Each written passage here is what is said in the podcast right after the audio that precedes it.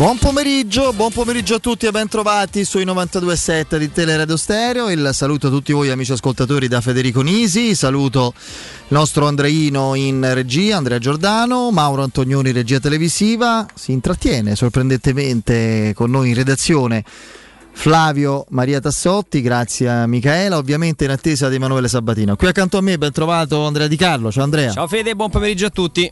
E il nostro Piero Turri, ciao Piero. Buon pomeriggio quasi a tutti. Beh, insomma, è il saluto anche di Piero, l'avete sentito. Dicevo, Mourinho ha questa grande dote, fra le altre, sono poi le più importanti, perché non dobbiamo mai dimenticarci che lui fa l'allenatore, quindi diciamo che la specificità del suo lavoro più rilevante è la gestione di un gruppo, i dettami tattici, tecnici, l'organizzazione del lavoro, lo studio degli avversari. Insomma, non è che viene qui a fare l'agitatore delle folle o il leader politico, carismatico, religioso, ci mancherebbe altro. Però io credo che la comunicazione sia una parte essenziale di ogni tipo di lavoro, e sono tantissimi a livello, insomma, di questi tempi, che si interfacciano con la gente, con un gruppo, con un'equipe, e la comunicazione è parte essenziale del lavoro di un allenatore moderno e capace. Da questo punto di vista lui continua a sorprendermi. Ogni conferenza stampa c'è un riferimento, un accenno, una frase che mi fa dire: oh, però, porca miseria, ci penso un attimo, anche quando il concetto è abbastanza non del tutto inedito, però lo affronta da un'angolatura significativa. Sentir dire, forse è perché lo dice lui, però sentirlo dire ciò che è al di sotto del 100% non esiste, o c'è il 100%, 90, 80 non esiste, 100%. Qual è il rischio, no? Considerando anche i precedenti, considerando le abitudini, non della Roma in generale, magari di quella che può essere una squadra che non è molto abituata a vincere, raggiungere un picco di emozione, di intensità, di adrenalina, e poi il down magari qualche giorno dopo, quando soprattutto la partita a livello di avversario eccetera non sembra di grande richiamo. Quindi il lavoro di un allenatore è tenere alta la tensione, anche con i cambi che per la prima volta vedremo per scelta di Mourinho, non 11 come auspica Piero.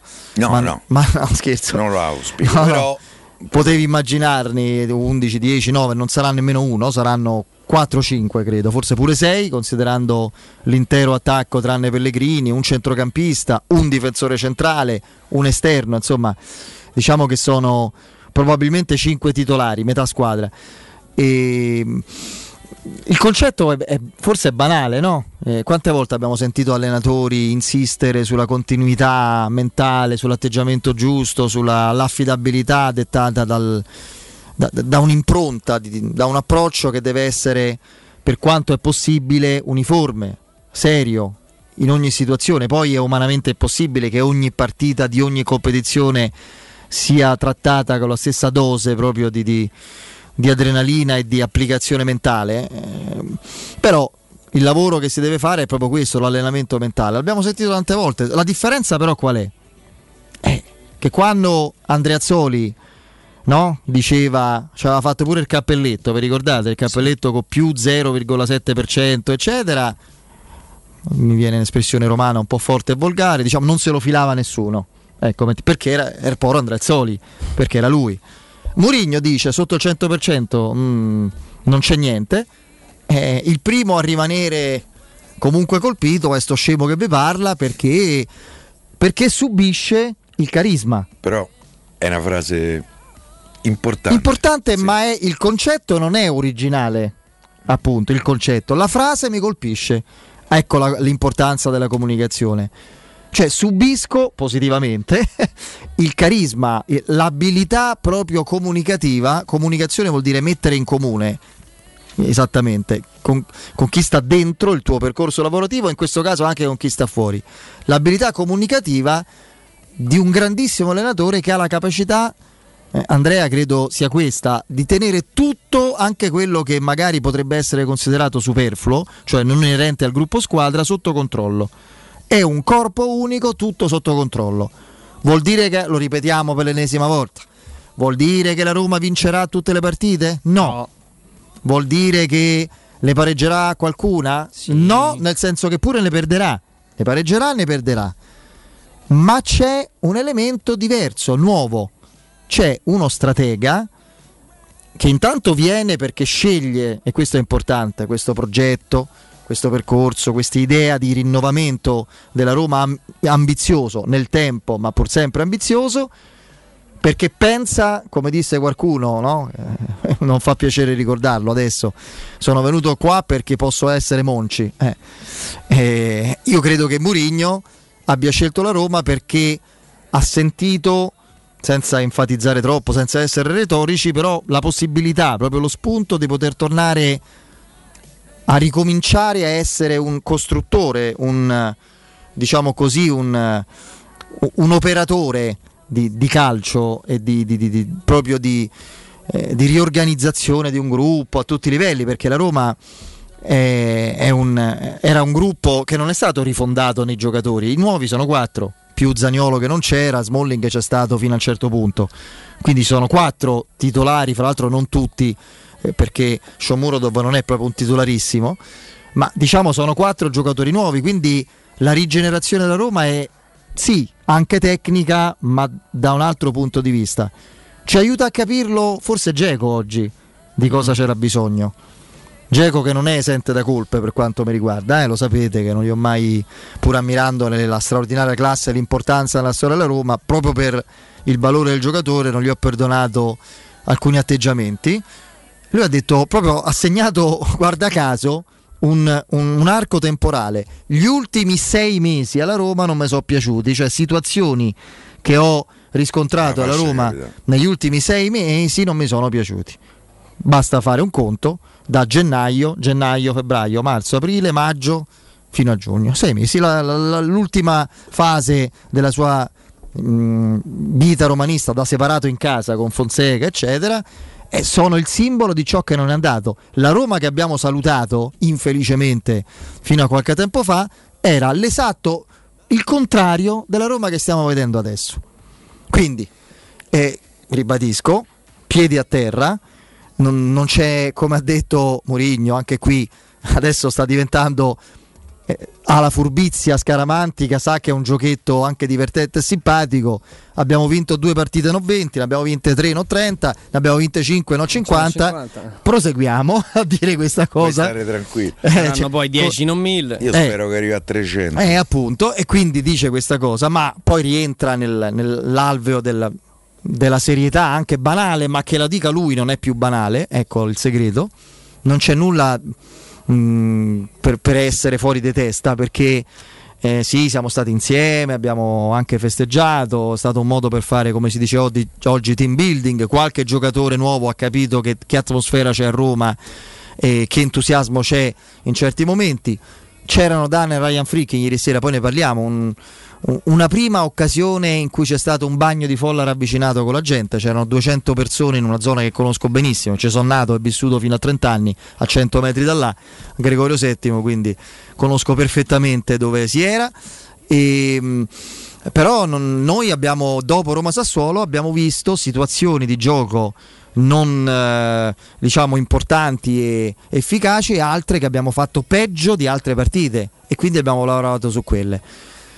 Io non ho molto timore, molta paura di un qualcosa su cui è giusto dibattere. Ho sentito, come quando posso ascolto sempre, non sempre mi capita, nel senso che uno ha pure gli impegni eccetera, quando posso con piacere ascolto questa radio, e stamattina con Alessandro, Riccardo eccetera, Augusto e Jacopo Palizzi si discuteva della potenziale pericolosità, non dell'entusiasmo, perché l'entusiasmo è sano, è bello e fa lavorare meglio, delle aspettative troppo magari pericolose. Quando tu sei inebriato da questa eccitazione, da questo momento, poi arriva un momento fatalmente negativo, una situazione eccetera, c'è il down, i giudizi esaltanti diventano eccessivamente severi. E quante volte l'abbiamo visto con la Roma? Tante volte, no? Sì. Io sempre vado oltre questo, cioè diciamo così, completo questo ragionamento che ci sta.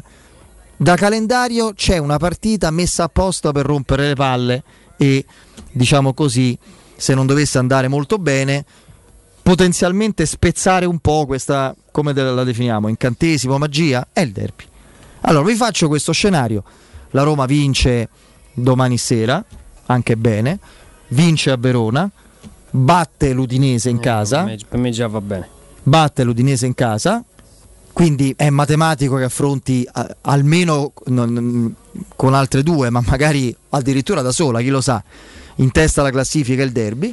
Il derby non va bene, facciamo questa ipotesi, no? Che ovviamente non ci auguriamo, diciamo senza handicap, perdiamo il derby, che ne so, 2-0, mettiamola così.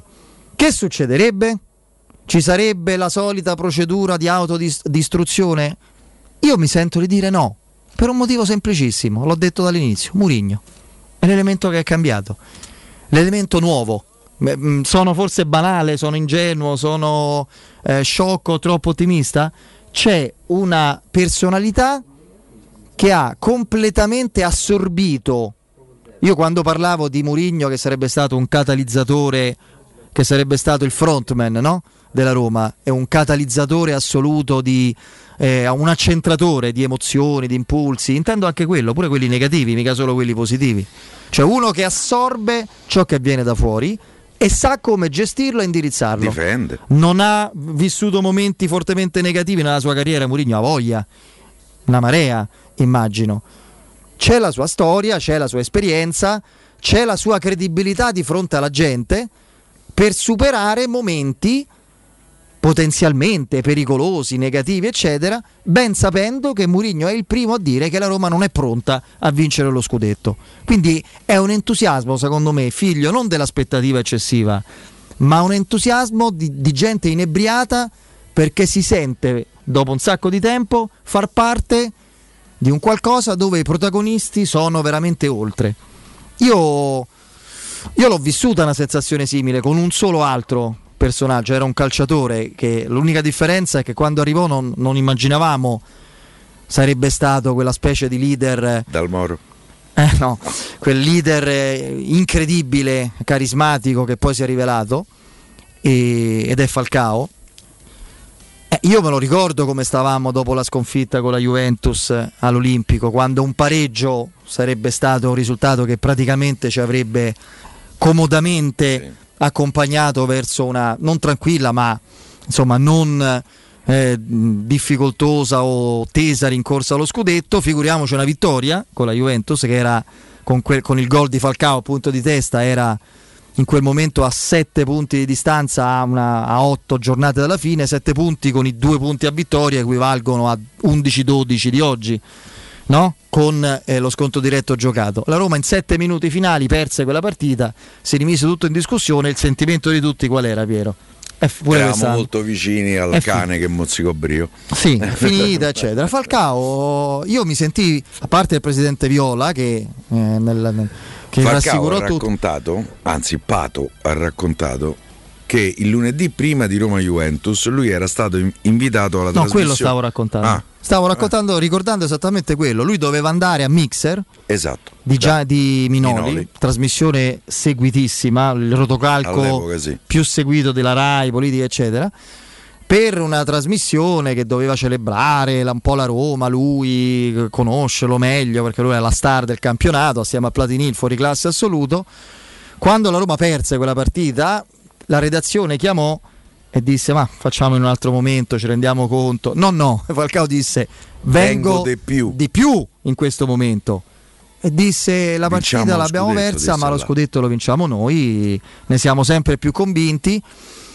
Anche qui Rudy Garcia, che è stato un ottimo allenatore, dopo il furto il 5 ottobre disse: ascoltate bene, saremo noi a vincere lo scudetto, e non andò così. Ma quello era Rudy Garcia e quell'altra era Falcao. Esatto. La differenza la fanno sempre. E qui adesso c'è Mourinho. Anche se fu giustissimo dire quelle parole. No, fu giustissimo perché era un furto. No, io ho paura che forse noi parliamo un po' troppo di Mourinho, nel senso, no, che è buono per tutto, come a ricetta da matriciana, chiama Mourinho. Adesso sto esagerando, ovviamente. Io invece l'aspetto che mi piace in questo momento sottolineare, che ho letto in un pezzo sulla Stampa e che mi ha fatto molto riflettere, Nel pezzo c'era scritto: una volta Mourinho cercava nemici, adesso cerca amici. Se ci pensate, è abbastanza così. Avete le dichiarazioni prima delle partite nei confronti degli allenatori, baci, abbracci in campo. Questo cambiamento per me è un sintomo di intelligenza enorme, perché solo gli sciocchi non cambiano mai idea, non si rendono conto delle situazioni che mutano. E lui ha capito, anche perché reduce da 2-3 stagioni dove ha vinto, perché poi uno a Manchester 3 coppe, se vince qui, altro che la cena di ieri sera, stiamo tutti a mangiare per 6 mesi, a imbriacarsi per 6 mesi. Lui ha capito che aveva bisogno di un'inversione di tendenza, ha capito che doveva tornare allenatore e non più comunicatore, gestore di grandi spogliatoi, e ha capito che aveva bisogno di non puntare sull'antipatia, però su un personaggio, su un Mourinho diverso. E io credo che noi in questi mesi a Roma abbiamo visto un Mourinho diverso rispetto a...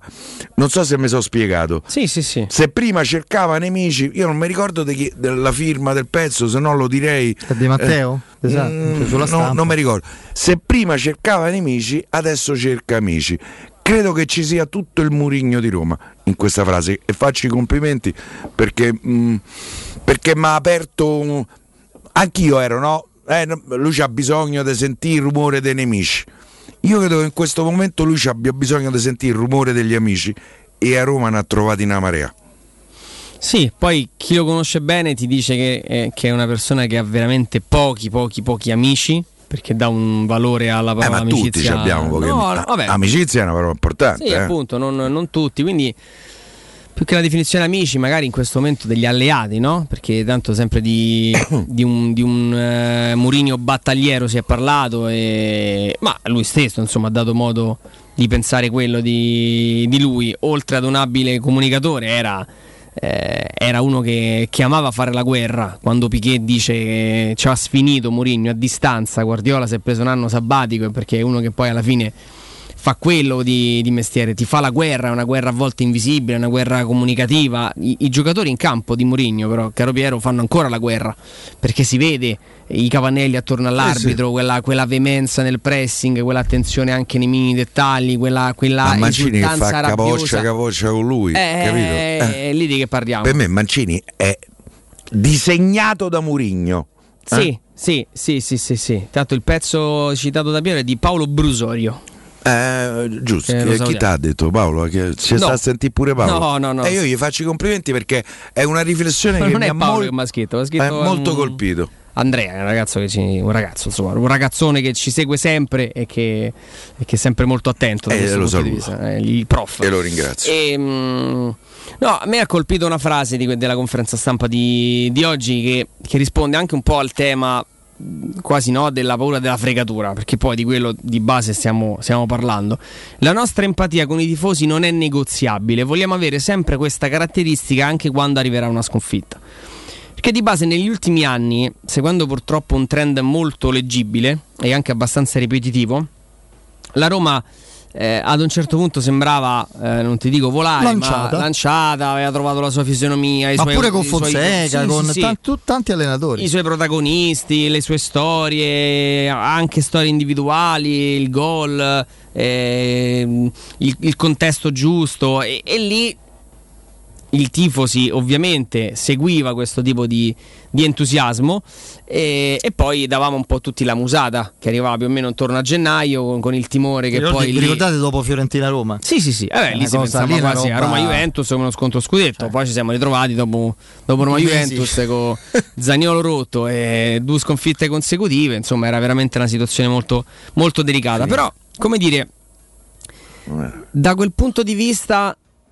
non dico che ci fosse un distacco tra la tifoseria e la squadra, però la tifoseria non si sentiva quasi coinvolta o partecipe di quello che poi andava in campo, e c'era sempre la sensazione poi di rimanerci fregati, no? Mi illudo perché poi succede qualcosa, ci penso e non accade, sì. E quindi rimane quel senso, no? Quell'amaro in bocca. Secondo me con Mourinho è diverso, perché perché l'empatia che sta creando, la simbiosi che sta creando tra il campo e gli spalti, la corsa, quell'esultanza, il modo di vedere anche gli altri partecipi all'esultanza anche se non hanno avuto un elevato minutaggio, che non porterà le persone, i tifosi, a sentirsi fregati alla prima sconfitta o al momento di difficoltà, ma si sentiranno parte in causa e parte integrante di un momento di difficoltà da superare tutti insieme.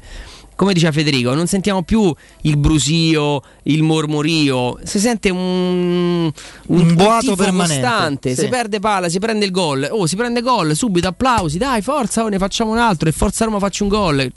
È cambiata anche la musica intorno alla squadra. Io su questa ancora aspetterei comunque. È chiaro che finché sappiamo vinci tutte, no? Vinci c'è problema. Poi vediamo. Oggi El Shaarawy, che conosce Roma, ha detto: questo è un entusiasmo che va alimentato perché i momenti difficili arriveranno, e senza dubbio arriveranno, perché la Roma non farà 38 vittorie in campionato. Dici? No, non le fa. Io su questo ci ragioneresti. Comunque, tanto per fare una battuta su un qualcosa di molto non banale, perché è pure bello e significativo visto il momento, ma che non è questa invenzione o questa cosa decisiva che farà chissà cosa, cioè le cene di gruppo, lo stare insieme, il vedersi, l'eliminare ogni barriera fra calciatori, allenatore, staff, proprietà, addirittura dirigenza. Oddio, con tutti quanti, tutti presenti è raro, eh? Non è che ricordo io tante volte, tantissime occasioni. Le ultime c'era Dzeko. Come? No, niente. No, le ultime erano quando c'era in America, no? Le tournée, si andava a Casa Pallotta, lì nel ristorante, allora erano tutti lì. Però qui è diverso. Qui non è un'occasione relativa a una trasferta per cui c'è una visita di cortesia, è proprio la voglia di stare insieme e festeggiare. Non è la premessa per arrivare è la conseguenza di un clima che si respira, questo va sottolineato. Esatto. Poi, per buttarla un attimo sul ridere, ho letto la conclusione del pezzo di Guido Dubaldo, che è sempre attentissimo poi ai risvolti culinari, alimentari, da questo punto di vista che dice la Roma cresce anche a tavola. Beh, speriamo di no, guidare, speriamo che un attimo, no? E che ci sia... voleva dire che come la qualità delle la Roma cresce, cioè ha un impatto e comunque sia, non lo so che voleva dire, però insomma gli è venuta male. Voleva dire che la Roma grazie che anche ha mangiato ieri sera, si sa. È un menù a parte perché è vegano, quindi certo. Rigorosamente vegano. Sono molto contento per Marco. Però non credo che sia proprio vegano quello. No, credo che sia veganissimo. No, lui è vegano. Vegano vero. Sì, assolutamente. Sono molto contento per Marco Conigli, che si meritava da romanista qual è. Tra l'altro ho fatto una canzone che è meravigliosa. Da straordinario romanista qual è, da bravissimo autore rock, lo sottolineo perché si conosce poco. Perché non lo chiamiamo un giorno Marco Conigli? È molto restio. Molto restio, una volta se vorrà è sempre qui, sempre... ma sono contento perché avrà provato l'emozione di un ragazzino che canta una sua canzone per la Roma. Insomma, ieri c'era una platea un po' diversa rispetto a magari a tante serate qui e lo sottolineo. A me il pezzo piace tanto. Il pezzo è fantastico. Lo sottolineo, è una bellissima ballata rock, ma con un testo e un arrangiamento favoloso, lo conoscono tutti, dai. No, ma tra l'altro è tra le poche persone che ha visto dal vivo Dan Ryan Friedkin, cioè un giorno lo racconterà. È una canzone nata che ha avuto una grandissima popolarità. Prima chi c'era? No. È una canzone che ha avuto una grandissima popolarità inizialmente fra i tifosi di curva, poi si è diffusa, sto scemo che ve parla, con il regista che sta là in un'altra frequenza, in un'altra frequenza che Andrea conosce bene, iniziava a mandarla in trasmissione perché gli piaceva, e c'era uno insomma che pensava che piassi i soldi da Conigli per mandarla perché lui bisogna sempre attribuire agli altri quello che si è, capito? Allora esatto, è una legge, hai firmato la situazione. No, si chiama proiezione, esatto. È una legge della psicologia molto proprio scientifica, come quando se tu sei abituato a prendi i soldi per fare una cosa, pensi che pure il resto del mondo sia funzioni così. Può essere che tu mandi una canzone perché ti piace, no? È difficilissima questa cosa da pensare. Vabbè, sono contento per Marco. Ci hanno detto e noi prendevamo i soldi, soprattutto qualcuno qui prendeva i soldi da Roma, da Pallotta. Ma in questo caso mai soldi mai. Magari, anche perché chi lo diceva i soldi ha presi. Ecco. Dici? Sì, lo dico. Ah, vabbè, non lo sapevo. Non da americani. Diciamo. Allora, sabato, quindi fra 3 giorni, sabato 18 settembre, Teleradio Stereo in diretta con i nostri speaker, diversi di noi, poi a sorpresa ci alterneremo dalle 10 alle 13 presso Valentino, concessionaria del gruppo FCA, quindi Fiat, Lancia, Alfa Romeo, Abarth, Jeep, eccetera. Quindi saremo presenti da Valentino in via Prenestina 911, altezza Tor Sapienza. Venite a trovarci perché ci sono straordinarie occasioni e formule di pagamento e promozioni incredibili davvero a livello proprio di prezzo e di finanziamenti per il nuovo, meraviglioso, per l'usato altrettanto straordinario perché è usato stragarantito, tutto in pronta consegna, per vetture aziendali, chilometri zero. Quindi venite perché poi quella mattina le occasioni saranno ancora più ripetibili, proprio per festeggiare la presenza della radio. Abbiamo creato questa opportunità per tutti voi. Non mancate, ripeto, sabato 18 settembre Teleradio Stereo in diretta dalle 10 alle 13 presso Valentino in via Prenestina 911, altezza Tor Sapienza, subito prima del bivio di Tor Sapienza. E poi vi ricordo Artigiana Materassi, il più grande centro specializzato di Roma, dove potrete provare i nuovissimi modelli massaggianti della linea Prestige, il favoloso Genesi HD dal sostegno deciso, pensato per chi soffre di dolori lombari, e i nuovi modelli a molle indipendenti per un comfort sempre maggiore. Troverete anche reti ortopediche, letti contenitori, poltrone relax e divani letto della migliore produzione italiana. Forti sconti e omaggi per gli ascoltatori di Teleradio Stereo. Scegliete il meglio, scegliete Artigiana Materassi. Gli showroom sono in via Casilina 431A con un comodo parcheggio convenzionato a soli 10 metri e nella elegante esposizione di viale Palmiro Togliatti 901, dove c'è una grande insegna gialla. Informazione allo 06 24 30 18 53, ripeto 06 24 30 18 53, il sito artigianamaterassi.com. andiamo in break.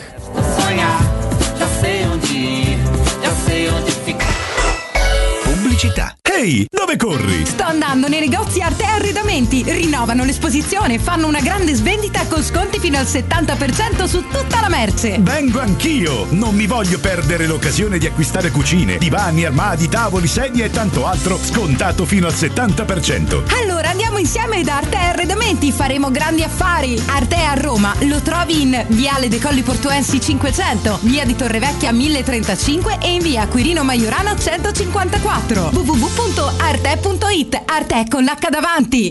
Vuoi vendere la tua auto usata in modo veloce e sicuro? La compriamo noi! Autocentri Balduina acquista la tua auto usata al miglior prezzo. Così potrai venderla subito e senza stress. Affidati all'esperienza dei nostri consulenti e richiedi subito la tua valutazione gratuita. Scopri di più su autocentribalduina.com o chiamalo 06 78 46 14 41.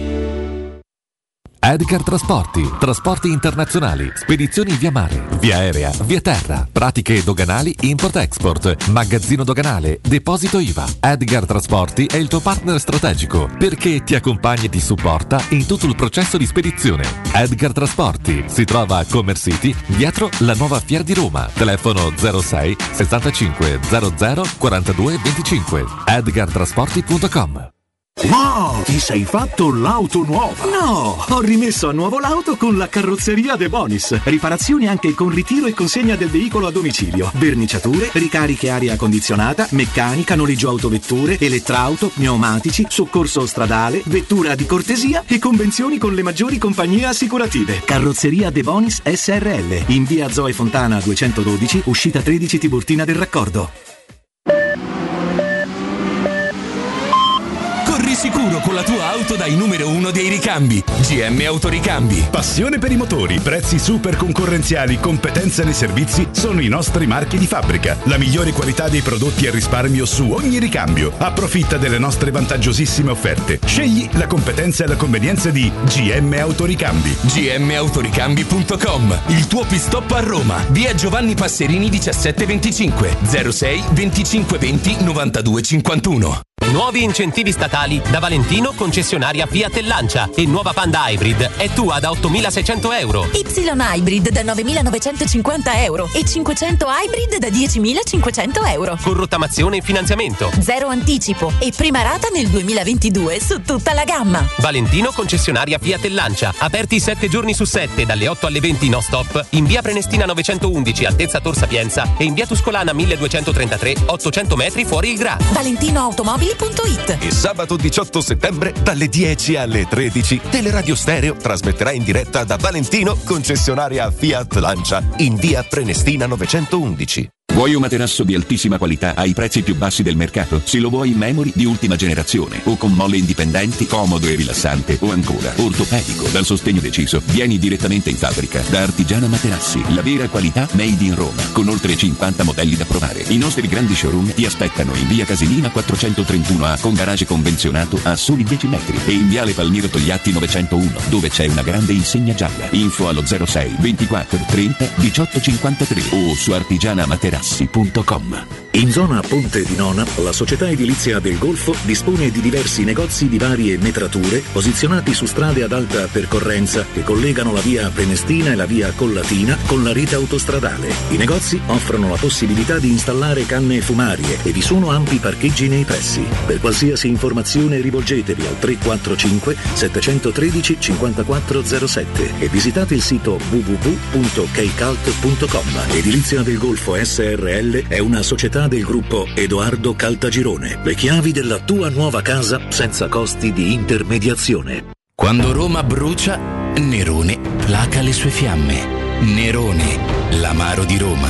Un gran liquore che racchiude in sé millenni di storia, arte e civiltà. Asciutto al palato, dal gusto pieno, che regala intense sensazioni. A Roma nasce Nerone, un incendio di sapore.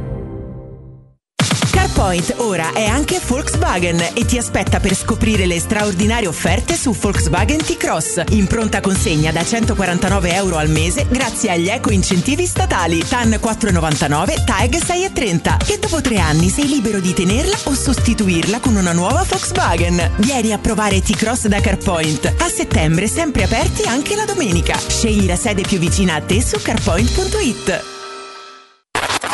Cerca Teleradio Stereo su Facebook e Twitter. Vai su www.teleradiostereo.it e scopri come seguirci in streaming. Teleradio Stereo.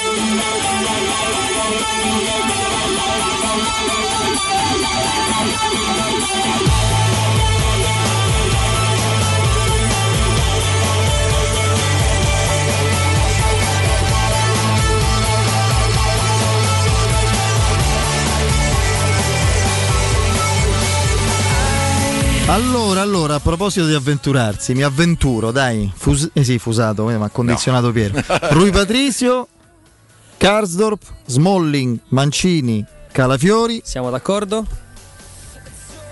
Diavara, Veretù, siamo anche d'accordo. Se io vorrei tanto rivedere VR. Carles Perez, Pellegrini, El Shaarawy, Shomurodov. 100%, secondo me è questo. Io per piacere del dibattito vai. Qualche dubbio ce l'ho. Quanti cambiamenti sarebbero? Aspetta. Smalling 1, Calafiori 2, Diavara 3 e Shaarawy da inizio. 3 attacco 6, 6 cambi, insomma, turnover. Io per esempio c'ho il dubbio dell'esterno destro Karsdorp, che l'altra settimana ci ha avuto un problema, l'ha tirato fuori a 2-3 minuti dalla fine della partita. Io ho fatto un prontissimo Reynolds. No. Io infatti non penso eventualmente a Reynolds, penso ai Bagnez. Al terzino di stabilità. Eventualmente. Secondo me può cambiare entrambi i mediani in mezzo al campo, perché questi altrimenti a fine stagione bisognerà...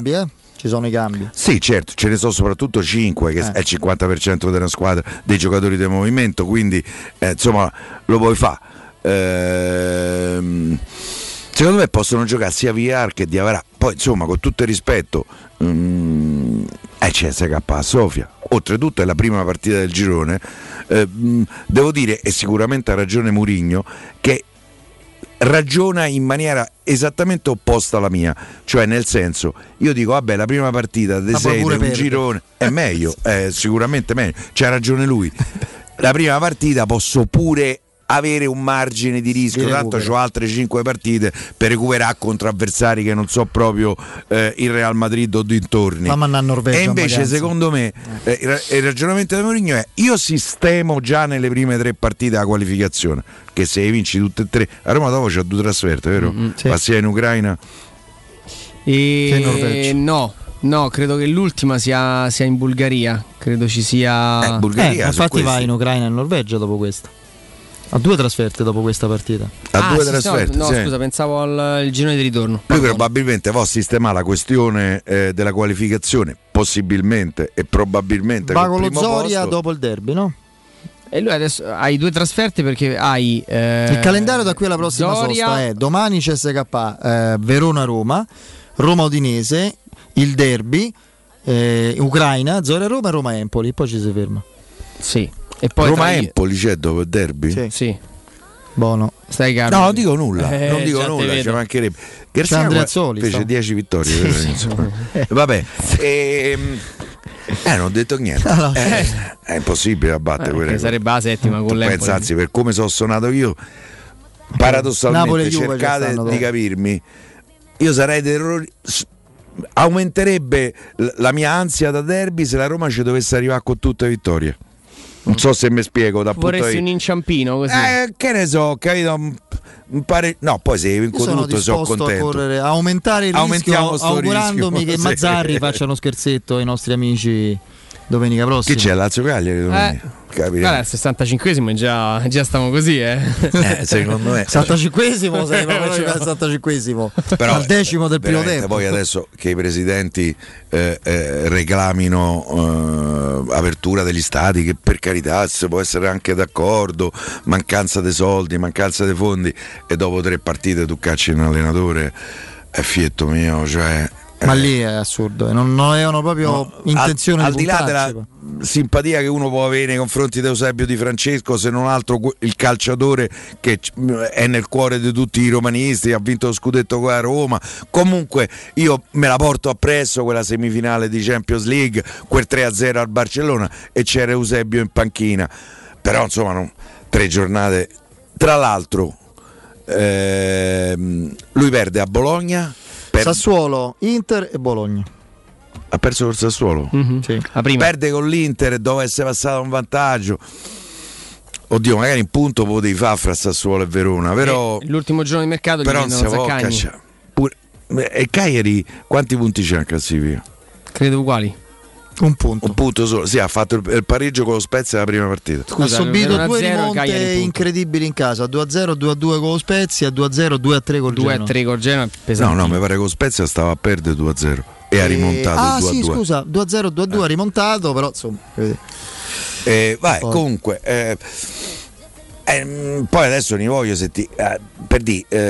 Giulini ha fatto 3 anni di contratto a Mazzarri, 30 giugno 2024. Mazzarri a Cagliari ci passa, c'ha non va a fare certo il traghettatore a Cagliari, Che poi insomma noi abbiamo un giudizio forse un po' troppo negativo di Mazzarri, ma Mazzarri è un allenatore che dove andare. Posso fare una previsione? Cagliari bene. Finisce a metà classifica, parte ad handicap con 1.3 partite. Anche perché la differenza è che secondo me il Cagliari comunque c'ha con Mazzarri problemi. Va al decimo posto. Cagliari ha una squadra. L'Hellas non c'ha alcuni giocatori che insomma male per niente. Leonandes è uno a Piere De Corsa. Non ce l'ha. Il Verona è stato smantellato. Poi se da Di Francesco passi a Tudor. Ma la Roma ha già giocato contro l'Udinese che c'era Tudor in panchina? 4-0. 4-0. 4-0. Era una delle più belle trasferte della Roma di Garzia, quella dell'espulsione assurda di Smalling. Sì, di Smalling. No, dell'altro. Di Fazio? Di Fazio, sì. E chi è Fazio? Fallo su Okaka, no? Fallo di Okaka, simulazione di Okaka, invece quasi ha fatto fallo, una cosa ridicola. La Roma ha presa a pallate letteralmente l'Udinese con un grande pastore. Più bella partita da Roma, sì, è vero. Veramente. Con il gol di grande e poi cacciarono Tudor. Sì. Dopo quella partita. Credo di sì. Cosa succede quello domenica? Sì, che la Roma ne ha fatti cacciare diversi, Sì, Montella. Tanti esonerati Montella dopo Fiorentina-Roma. Roma strapazzò la Fiorentina. Come si chiama la squadra turca dove è andato? Non è pure Montella che è andato in Turchia, è una cosa che Piero, lascia se il mercato che ti cerca è perplesso. Quello che devi fare? aspetti. Non credo che Vincenzo Montella abbia problemi a mettere insieme il pranzo. No, però Piero, visto che mi hai nominato, lo voglio stuzzicare, Piero, ecco. Perché quando lancia il sassetto poi va sempre raccolto per Andrea, quindi cioè su Dzeko, visto che prima Adana Demirspor Kullu, sì, con la Dana, dove c'è Balotelli che fa danni pure lì. Ma hai nominato Dzeko, quindi se te conosco non ti è andato giù qualcosa di quello che ha detto, forse? Ti è indispettito? No. No, per chi non lo sapesse, Dzeko oggi ha detto a Roma sarò sempre grato, anche se non nascondo che gli ultimi 6 mesi diverse cose non mi stavano bene. Sono gli ultimi 6 mesi che mi convincono poco, perché lui nella stessa, diciamo, intervista dice: io 2 o 3 volte sono stato vicino a andare all'Inter, mi ha dato la conferma di quello che speravo non fosse vero. Che già negli anni passati lui se ne voleva andare a Roma, e allora sta cosa mi dispiace, perché ho pensato per un lungo periodo che Dzeko, a cominciare dalla moglie che ha sempre ma evidentemente sono illuso, no, ma lo sai perché? Perché non bisogna mai confondere, anzi secondo me bisogna prenderlo come segnale negativo. Ricordate sempre, tanto per cambiare, Mourinho che viene qua e previene le domande su Roma, la bellezza, e dice: se mi chiederete vieni qua per la città, me ne non frega niente, io non vengo a fare il turista. Quindi non va confuso, e anzi secondo me ha preso un segnale negativo chi dice, e Dzeko almeno alla fine questo atteggiamento, lui, vabbè, la famiglia è un altro discorso, la moglie e i figli ce l'hanno avuto, Roma sì, bellissima, come se sta bene, chi se ne va qua è Roma. Sì. Ma poi allora perché Manchester, che è una delle città più brutte del mondo, è una delle più vincenti a livello calcistico? Perché lì c'è un'altra finalità, e questo è il discorso. Quindi il problema di Dzeko degli ultimi tempi è che era rimasto a Roma con tutti i sentimenti, non alla Roma, e si è capito e si è visto, ma non con malizia, non è che lui non si impegnasse. Dzeko quando era pienamente convinto lo vedevi subito, quando c'era qualcosa che non andava si capiva a occhi chiusi, ma dopo un minuto di partita si vedeva che poi lui dalla faccia, accendeva nelle competizioni europee, anche nell'ultima Europa League è stato determinante, perché il giocatore guarda i dati delle coppe e del campionato, il livello di gol negli ultimi anni, il campionato ormai aveva completamente perso la voglia, l'interesse, l'ambizione. Io credo che sia stato giusto darlo. Mi è un po' dispiaciuto che la Roma non abbia sostanzialmente preso niente, al di là del 1,5 milioni credo di bonus nel caso dell'Inter, a me il fatto che non abbia preteso qualche cosa da una squadra che aveva appena incassato 115 milioni di brand per la cessione di Lukaku, io credo che gli avrebbero potuto dire: Amaro, 3 milioni ci deve dare, perché andiamo, ne ha presi 100. Pure a Mr. Trust avrei chiesto qualcosa per Pedro. Io pure. Non ho capito perché deve andare a zero. Perché se andiamo a vedere, ma adesso per carità, io ho dato un voto molto più che sufficiente al mercato della Roma. In uscita sono stati tantissime le operazioni, comunque la Roma Rui Patricio già ci ha fatto capire chi è, Abraham ci ha messo un quarto d'ora a farci capire chi è, Vigna mi sembra un giocatore, Shomurodov dopo qua la fascetta che Cherubino, secondo me io al derby per esempio Shomurodov dovevo mettere in campo, per dire, perché gli danno credito, capito? E gli far sul postone. Vabbè, io già sto lì, mi sono un po' perso. Del fatto che avresti chiesto dei soldi. Vogliamo vederlo da un punto di vista negativo? Sì, la Roma ha regalato Dzeko all'Inter, Pedro alla Lazio e Florenzi al Milan, cioè a 3 squadre Florenzi che stanno in corsa con te, che stanno in corsa con te per la Champions League. Poi spero che prendano sempre 4 in pagella questi signori, Ma io credo poi che in realtà le dichiarazioni di oggi di Dzeko, Andrea, siano utili per confermarci effettivamente quello che è accaduto, che qualcuno, per esempio Alessandro Ostini, sul Tempo scrisse, e lì io persi qualunque tipo di, diciamo così, non di speranza, ma anche di prefigurazione di un futuro di Dzeko alla Roma, cioè che a Roma è andata a Dzeko a dire: guarda, trovate una squadra, cioè, lui oggi ha detto: la società ha comunicato chiaramente che non c'era la minima intenzione di rinnovarmi il contratto. Io da professionista ho detto a Mourinho che rimanendo alla Roma avrei dato tutto, ma e poi ha raccontato di quando aveva conosciuto Zang, di quando si erano sentiti nello scudetto. Ecco, quello Zang, ma sinceramente quella pure a me.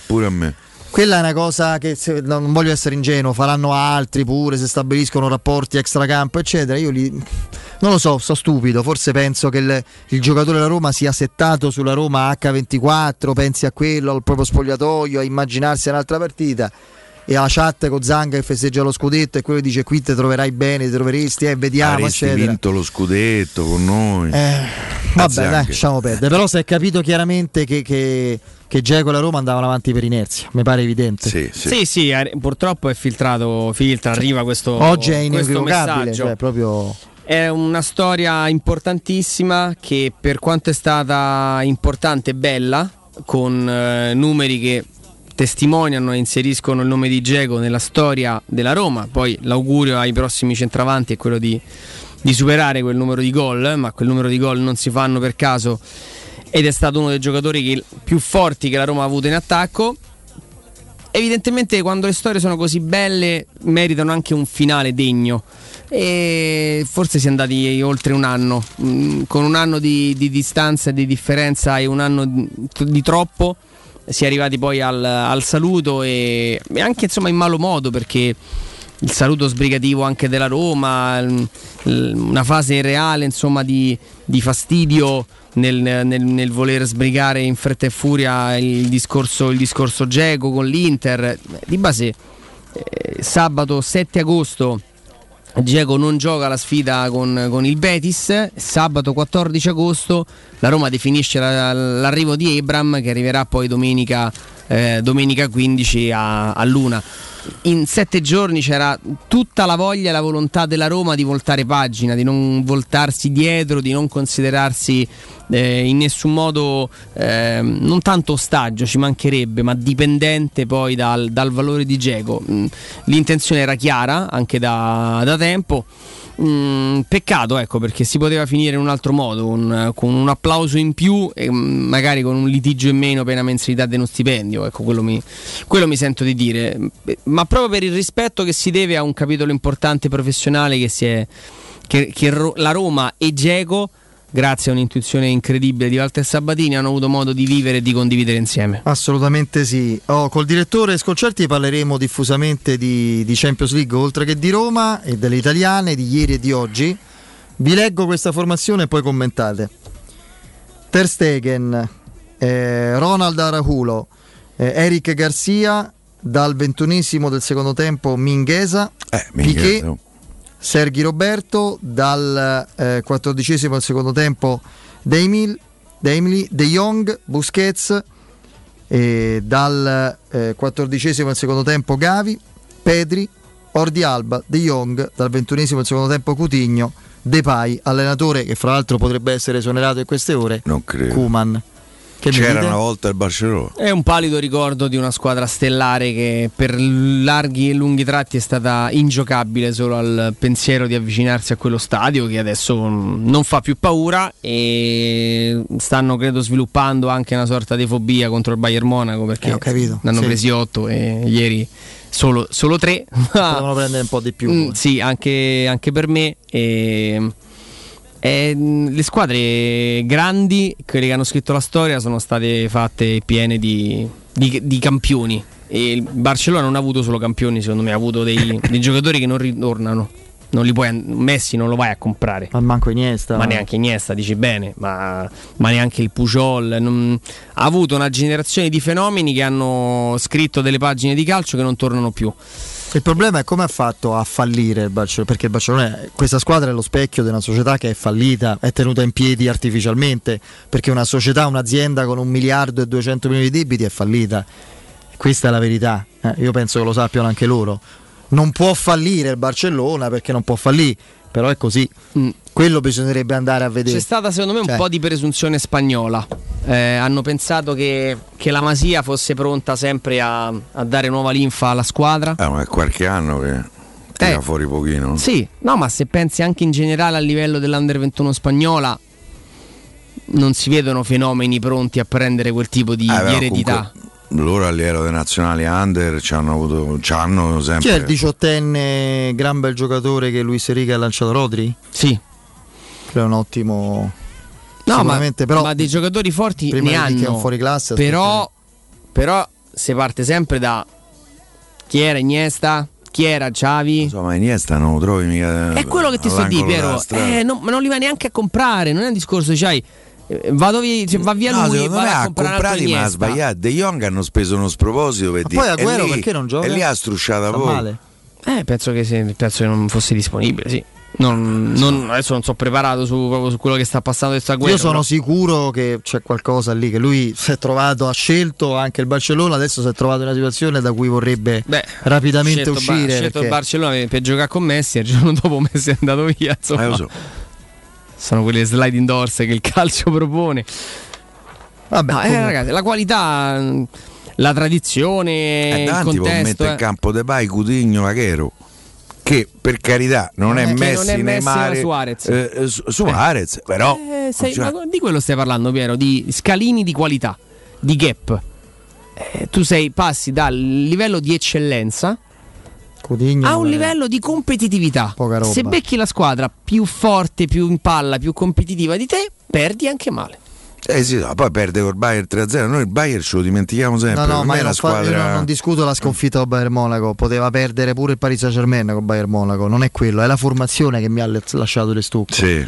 È una squadra che può arrivare, che ne so, quinta, sesta nel campionato spagnolo, questa. E non mi stupirei se accadesse. È una squadra che in Italia non vince lo scudetto, secondo me. Assolutamente, vabbè, comunque ne parleremo, anche di questo parleremo col direttore Sconcerti. Se amate il gioco del calcio e magari sognate di giocare contro la squadra di Francesco Totti, iscrivetevi alla prima Academy della Roma Calcio a 8. Se siete un uomo o una donna e avete tra i 18 e i 45 anni, visitate il sito www.asromacalcio8.it e compilate il forum nella sezione Accademia. Sarete ricontattati e potrete entrare nel mondo del calcio a 8 da protagonisti insieme alla Roma Calcio a 8. Seguite la Roma Calcio a 8 anche sul profilo Facebook e Instagram per scoprire tutte le news e gli aggiornamenti. C'è il break, il GR con la nostra Benedetta Bertini. Rientriamo col direttore Mario Sconcerti. Pubblicità. Quando si parla di occhi è fondamentale vederci chiaro. Ottica Salvagente. Vendiamo solo i migliori marchi per garantirti solo il meglio e con un occhio speciale ai prezzi. Qualità, competenza, affidabilità. Da noi spendere poco vuol dire comunque massima qualità. Vieni in negozio ed eseguiremo per te un check-up visivo gratuito. Troverai il contattologo per la migliore applicazione di lenti a contatto e, su appuntamento, uno specialista per i clienti più piccoli. Siamo a Roma, a Ostia e all'Infernetto. Ottica Salvagente. Prezzi chiari per i tuoi occhi. Otticasalvagente.it. C'è una strada che parte dalla voglia di cambiare. C'è una strada che parte dal desiderio di fare sempre meglio. C'è una strada che parte da un nuovo modo di percorrere le strade. E ha un nome. Scoprilo sui canali Mercedes-Benz Roma. This is for you, Roma. Spazio o strazio? Basta angustiarti in ambienti angusti. Da oggi ti aspetta Residenze Colle degli Abeti. A Roma Est l'unica iniziativa immobiliare in pronta consegna in classe A con appartamenti finalmente comodi e spaziosi. Mono, bilo e trilocali con posto auto. Possibilità arredo completo e mutuo anche con agevolazioni statali. Residenze Colle degli Abeti è in via Piero Corti 13. Gruppo Edoardo Caltagirone ha costruito. Residenze vende. Info residenze.com. Quando Roma brucia, Nerone placa le sue fiamme. Nerone, l'amaro di Roma, un gran liquore che racchiude in sé millenni di storia, arte e civiltà. Asciutto al palato, dal gusto pieno, che regala intense sensazioni. A Roma nasce Nerone, un incendio di sapore. Avviso importante per progettisti, tecnici, imprese, artigiani e per tutti coloro che lavorano nel mondo dell'edilizia. Prefedil presenta i sistemi costruttivi a secco per realizzare pareti e divisori con caratteristiche di isolamento termoacustico e di resistenza al fuoco, ed elementi costruttivi per muri e per realizzare strutture portanti antisismiche con isolamento in classe A. Numerose soluzioni tecniche e corsi di formazione. Prefedil, sala espositiva in via Prenestina 956, uscita 16 del GRA, direzione Roma Centro. Info su prefedil.it.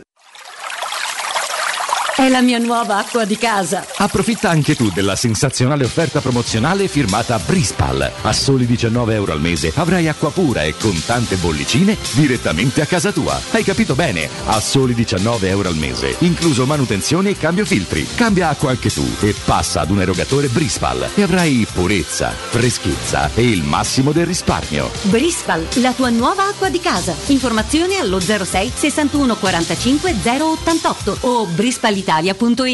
Vorresti sostituire le tue vecchie finestre con dei nuovi serramenti in PVC a risparmio energetico senza dover spendere una fortuna? Dai Nova Serramenti, fabbrica infissi in PVC e porte blindate, puoi avere i nuovi infissi a metà prezzo, anche a rate con finanziamento a tasso zero. Basta cedere il tuo ecobonus statale ed ottenere uno sconto in fattura di pari importo, grazie al quale risparmierai subito il 50%. Chiama subito Innova Serramenti all'800 300 527 o visita il sito innovaserramenti.com. Innova Serramenti, qualità al miglior prezzo. Il ristorante Rigatoni non solo riparte, ma raddoppia! Sì, i fantastici supplì e fritti pastellati, la carne selezione Sakura e la pinza romana lievitata fino a 120 ore, da oggi li potete gustare anche nel nuovissimo locale a Montesacro. Ristorante Rigatoni, da sempre in via Publio Valerio 17, zona Cinecittà, e ora anche in via Valpadana 34, zona Concadoro. Per non restare a digiuno, prenotate allo 06 60 66 28 33 o su ristoranterigatoni.it. La sente anche lei? Che cosa? Quest'aria di freschezza. Certo, perché da Spazio Conad fino al 23 settembre c'è la fresca convenienza, un ampio assortimento con tutta la qualità dei migliori prodotti sempre freschi a un prezzo sempre conveniente. Il modo più bello di starvi vicino. Scopri di più su app Conad e Conad.it. Vieni da Climanet e approfitta dell'eco bonus del 65%. Puoi avere un climatizzatore 9000 BTU a €377 invece di €1079. Sconto immediato in fattura con IVA e installazione comprese, e puoi pagare anche in 10 rate a interessi zero. In Viale Carnaro 20, 890 41 46 o climanetonline.it. State con noi sabato 18 settembre per una grande manifestazione a Roma. Ci vediamo a Piazza del Popolo a partire dalle ore 16.30. Facciamoci sentire. Siamo l'Italia che vuole tornare a lavorare, a crescere, a sperare. Siamo l'Italia del riscatto. Tutti a Roma con Fratelli d'Italia. Messaggio politico a pagamento. Committente Fratelli d'Italia. Teleradio Stereo. Teleradio Stereo.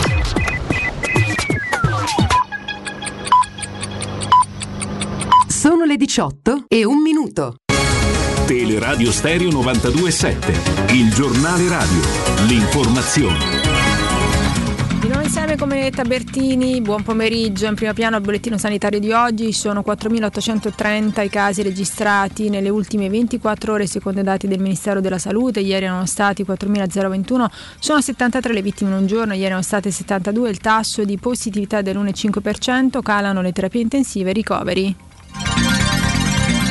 Il bollettino del Lazio: su oltre 25.707 tamponi si registrano 371 nuovi positivi, 6 decessi, 59 terapie intensive e 771 guariti. Il rapporto tra positivi e tamponi è l'1,4%, i casi a Roma città sono a quota 222. E come sempre è il momento del nostro speciale dedicato alle elezioni comunali, in programma il 3-4 ottobre, quando si eleggerà il nuovo sindaco di Roma. I candidati sono 22, sono 38 le liste collegate alle loro candidature. Continuiamo dunque il nostro viaggio per aiutarvi a conoscere i consiglieri candidati all'Assemblea Capitolina. Oggi è con noi Alessandro Bucci di Rivoluzione Civica, che sostiene Monica Lozzi. Sentiamo quale sarà il suo contributo in caso di elezione. Le criticità che possono esserci in ogni ambito di una capitale del mondo come Roma hanno bisogno di una giunta comunale che riesca ad avere nei loro interpreti grande determinazione e disponibilità, che possano dare rapidità ed efficienza di intervento. Del resto, in ogni settore di competenza, dai trasporti alla sicurezza alla scuola, che ritengo abbia priorità massima, il mio impegno sarà quello di mettere in evidenza l'importanza di fare analisi ed un approccio che inserisca la competenza degli aspetti organizzativi. Questa necessità potrà essere maggiormente performante attraverso il coinvolgimento dei municipi e di tutte quelle consulenze specifiche di settore in grado di poter fornire una reale risposta al territorio e alle esigenze dei cittadini. Il livello di benessere di una società può dipendere moltissimo dalla qualità dei servizi e dalla consapevolezza per il singolo di non sentirsi mai abbandonato dalle istituzioni. Diventare così un riferimento al Consiglio Comunale vorrà dire per me poter lavorare per un obiettivo della città e di una collettività. Adesso è il momento di Alessandro Cardente di Roma Ecologista, che sostiene la sindaca uscente Virginia Raggi. I punti fondamentali della nostra lista sono, tra gli altri, la transizione ecologica, la digitalizzazione, ad esempio l'avviamento ad una città smart, come si dice in gergo smart city. Questo darebbe tanto vantaggio sia sui temi del lavoro ma anche su quelli della sicurezza. Pensate a una città digitalizzata che per offrire dei servizi di emergenza, di soccorso, attraverso la digitalizzazione abbatte tantissimo i tempi. Quindi è una città che diventa dinamica sotto tutti i punti di vista, chiaramente anche sul traffico, perché potrebbe snellire tantissimo, come avviene già in qualche altra capitale mondiale, proprio il traffico. È impossibile chiaramente non continuare a sostenere, ampliandole dal mio punto di vista, ad esempio i sistemi di car sharing o di bike sharing, soprattutto con automobili elettriche, minicar o golf car nei centri storici, ma non solo. Anzi, io credo che ogni iniziativa, ogni evento, ogni progetto che venga realizzato nel centro storico debba poi essere automaticamente riportato almeno in una periferia. Per quanto mi riguarda l'informazione torna alle 19, adesso lascio lo studio ancora a Federico Nisi, Piero Torri e Andrea Di Carlo. Da parte di Benedetta Bertini un saluto. Il giornale radio è a cura della redazione di Teleradio Stereo, direttore responsabile Marco Fabriani.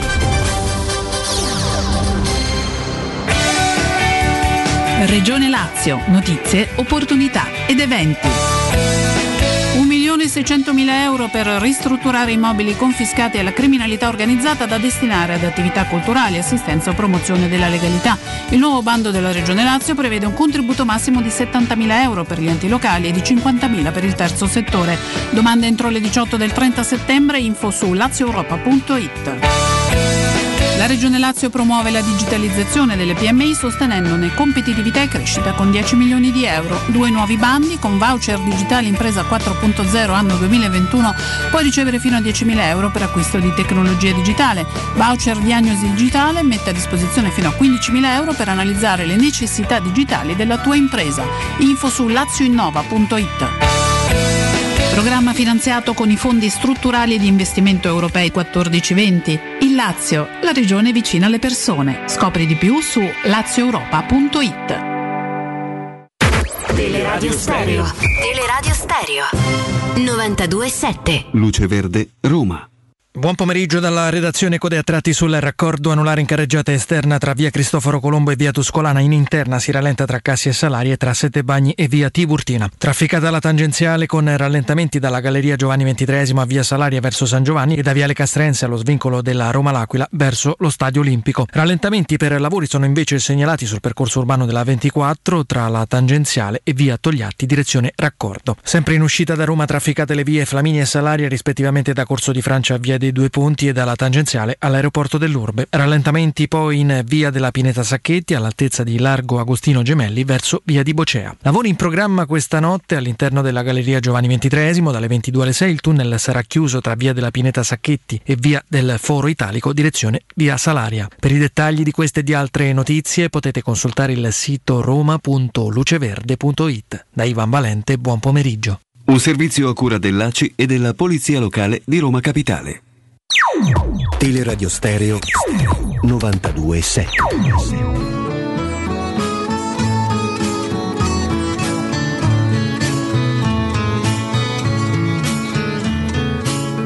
Con questa faccia da straniero sono soltanto un uomo vero, anche se a voi non sembrerà.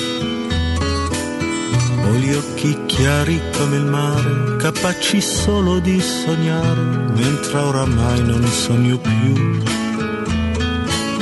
Metà pirata, metà artista, un vagabondo musicista che ruba quasi quanto dà. Con questa bocca che verrà a ogni fontana che vedrà e forse mai si fermerà. Con questa faccia da straniero ho traversato la mia vita senza sapere dove andare. È stato il sole dell'estate e mille donne innamorate a maturare la mia età. Ho fatto male a viso aperto e qualche volta ho anche sofferto senza però piangere mai. Torniamo in diretta, ben trovato Vince Canzonieri, grazie Andrino Giordano, solito avvicendamento in regia, e con noi come sempre a quest'ora il direttore Mario Sconcerti. Mario. Eccomi, ciao, buon pomeriggio, buonasera a tutti. Ciao direttore. Eccoci Mario. Allora, partiamo dai risultati delle italiane di ieri. Devo dire risultati importanti visto il momento delle due squadre, sia della Juventus che dell'Atalanta. Io do più importanza nell'ottica del girone, perché la Juventus dovrebbe impegnarsi comunque per non passarlo, almeno da seconda, quel girone lì, al pareggio in rimonta finale contro il Villarreal dell'Atalanta, che aveva una partita, cioè diciamo aveva la trasferta sul campo dell'avversaria con la quale si giocava molto, no? Sì, poi stava perdendo, per cui alla fine ha ripreso il risultato lì, però in quel girone lì è stato sorprendente lo Young Boys che ha battuto lo United, cioè è lo stesso girone dell'Atalanta, cioè bisognerà vedere la continuità dello Young Boys, perché altrimenti c'è un avversario in più.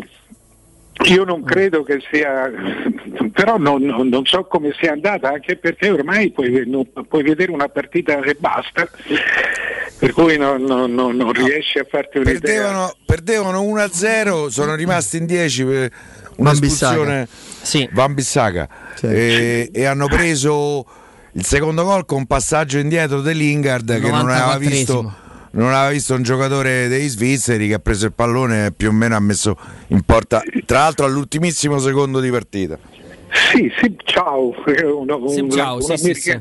Un americano cresciuto a Reims con doppio passaporto, anche lui con il consueto 1,90 m, però dico è quarto in Svizzera lo Young Boys, ecco, dovrebbe essere cioè deve essere stata una partita strana, perché altrimenti è strano che una società straordinariamente ricca, storica, ambiziosa come lo United continui a tenere in panchina Solskjaer pure, che mi pare che potrebbe permettersi di meglio con tutta l'importanza che ha avuto nella storia di quel club. Francamente sì, anche questo è vero, però insomma la forza dovrebbe essere, io non so chi allena lo Young Boys, ma non credo che sia. No, per carità. Un amico di Klopp, non mi ricordo il nome, ma comunque sì. Tra l'altro lo Young Boys l'anno scorso è stato avversario della Roma nel girone. Sì. A Roma vinse Svizzera 2-1. Sì. 3-1 al ritorno. E 3-1 al ritorno. Con rigore Svizzera abbastanza discutibile. No, è una squadra che non, anche a livello proprio di Mario, proprio a livello di personalità, di storia europea, poi, perché queste cose contano, di fronte alla United di Ronaldo, fra l'altro avrebbe dovuto sorpresa, questa è sicuramente la sorpresa maggiore. La Juventus è una cosa molto semplice e banale di calcio, ha recuperato dei giocatori alla causa rispetto alla formazione di Napoli. E la partita si è messa bene già nel primo tempo, perché se c'era un rischio era quello che si incarognisse un po', magari, no? Col proseguo dei minuti, su uno 0-0, visto il momento mentale che stanno passando.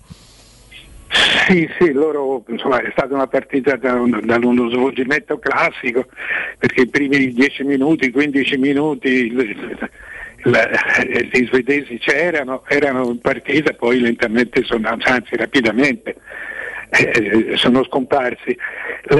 Quello che mi è sembrato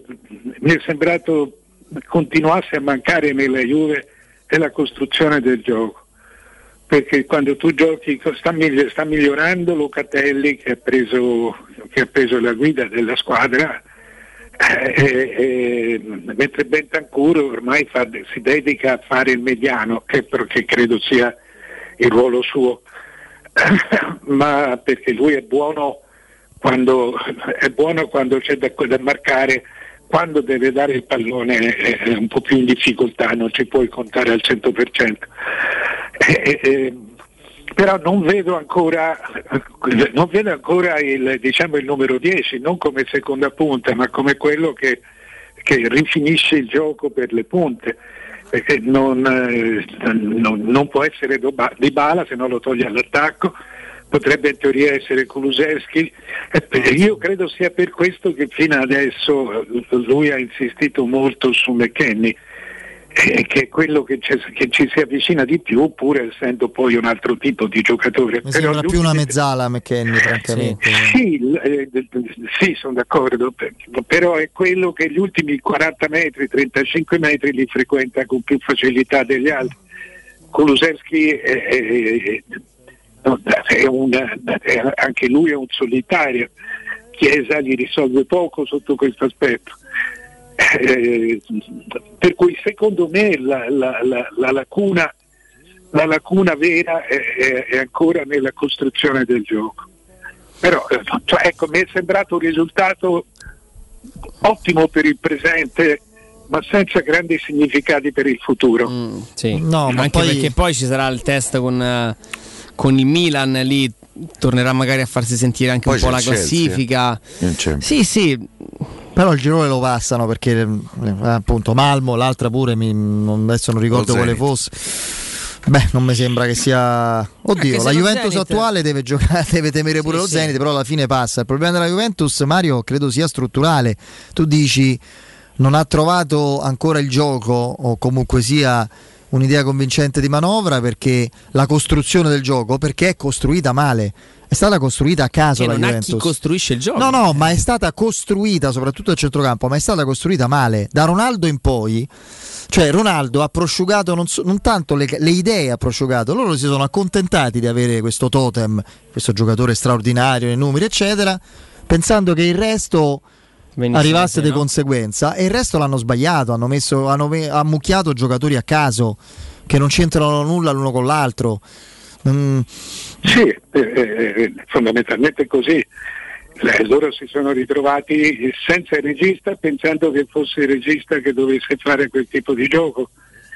In realtà quando tu hai quando hai due mediani fai fatica ad arrivare nella... Io, direttore, ovviamente Allegri penso non lo ammetterà mai, nemmeno sotto tortura, ma sono strasicuro che lui avesse la certezza, una volta tornato alla Juventus, firmato, di riavere Pjanic. Lui era convintissimo di rimettere Pjanic come ha fatto da regista, e quindi poi giostrare con Locatelli, Rabiot o Becchenni mezzala, cioè pure Bentancur come alternativa al centro. Pjanic l'ha fatto saltare il banco perché con tutti i suoi limiti attuali. È curioso perché Pjanic va al Besiktas con gran parte dell'ingaggio pagato dal Barcellona. Quindi non capisco quale sia stata la difficoltà della Juventus di raggiungere un accordo, come ci ha detto spesso il direttore. Però insomma non c'ha una lira la Juventus, ragazzi, è dura da ammettere per i tifosi juventini, ma è così. No, o meglio, non c'ha un euro da spendere, non è che non ce l'ha. Locatelli ha preso paga fra due anni. Non c'ha un euro da spendere perché Agnelli non è il... Sì, anche chi? Perché il presidente della Juventus non è il proprietario. E secondo me John comincia a... No, secondo te è palese, cioè, mi pare che sia proprio evidente, no? Si è stranito, dici? Secondo me si è stranito, sì. No, ma... Beh, ragazzi, 700 milioni in un anno e mezzo è tanta roba, eh? Cioè, se tu li dai alla Salernitana vince il campionato, sì. Cioè, bisognerebbe essere veramente degli incompetenti con 700 milioni in poter investire 700 milioni. Il problema vero è stato che questi sono andati a coprire perdite, quindi non hanno potuto investire, tutto quello che hanno investito erano nuovi debiti, e quindi cioè somme in più oltre i 700 milioni. È un momento delicato, non c'è dubbio.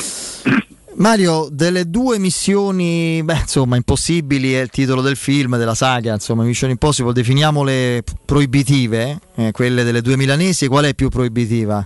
Liverpool ad Anfield o per il Milan o il Real Madrid per l'Inter?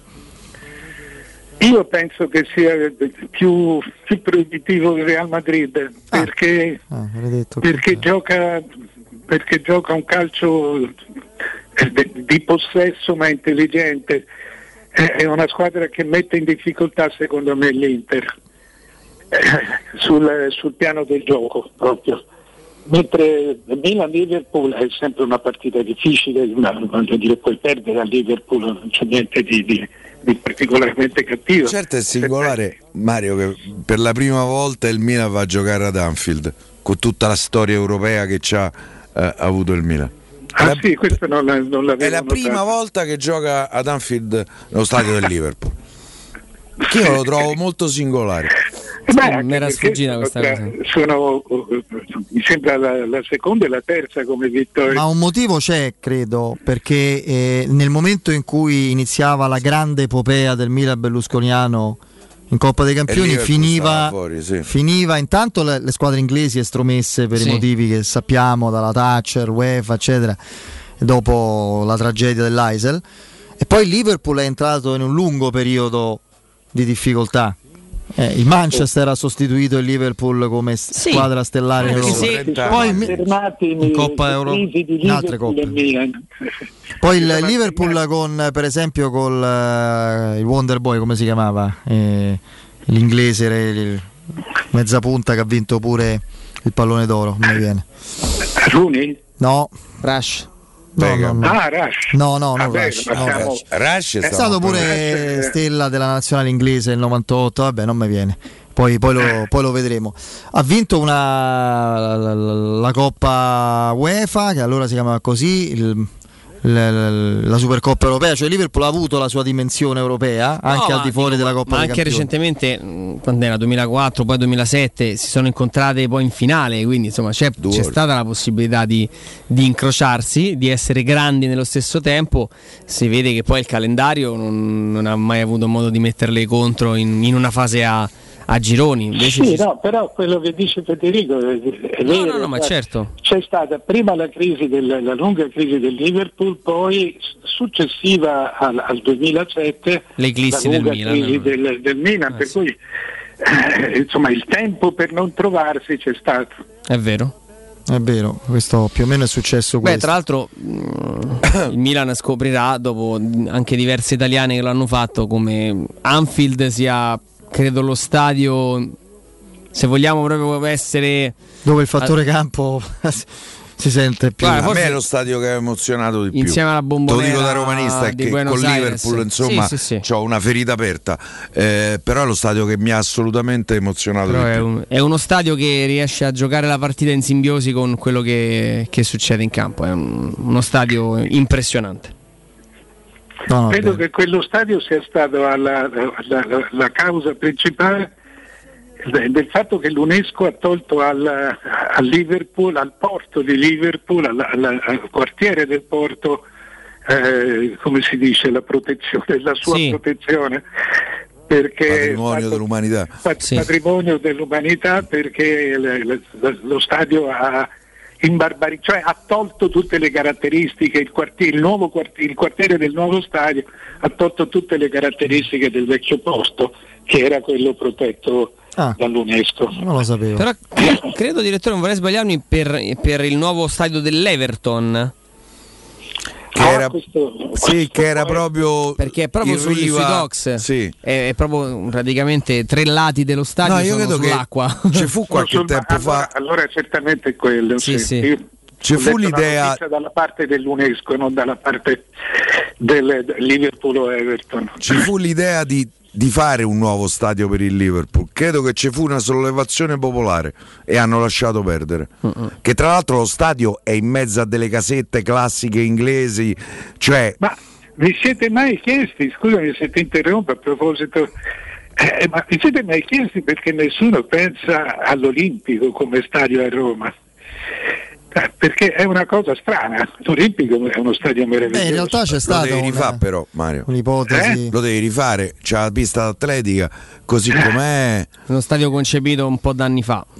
anche forse anche lo corretto. Io credo che qualcuno all'interno della Roma ci abbia pensato, se non dovesse maturare nessun'altra situazione, adesso vedremo il nuovo sindaco, adesso stanno a fare gara, se io sono sindaco in 2 anni ho stadio, io in 1 anno e mezzo, io come sono eletto il giorno dopo c'è lo stadio, io credo che all'interno della Roma qualcuno l'abbia preso, è una delle opzioni. Beh, era la vecchia idea di Franco Sensi che voleva prendere l'Olimpico in gestione, farne una casa della Roma. Io l'ho detto conoscendo almeno una parte del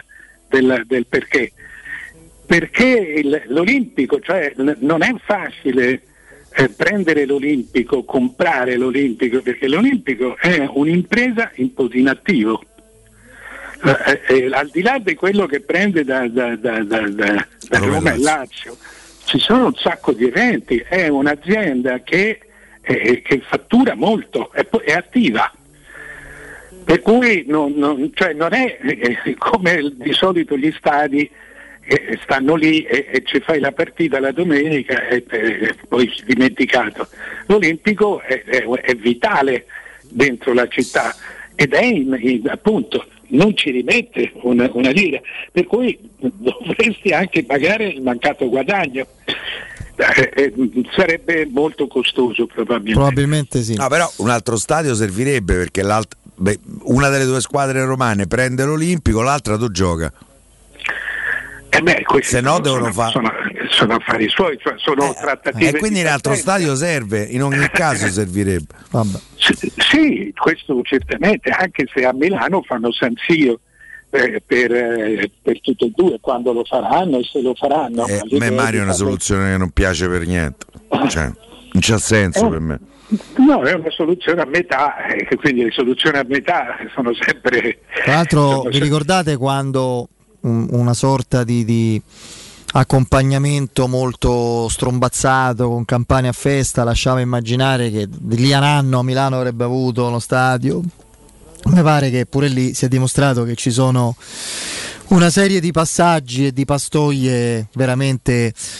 Ieri devo dire all'Ansa, dottor Fienga, il CEO della Roma, la commentavamo con Andrea Di Carlo, ha così puntualizzato un aspetto, un concetto che secondo me è il motivo chiave per cui questa proprietà ha mollato Tor di Valle.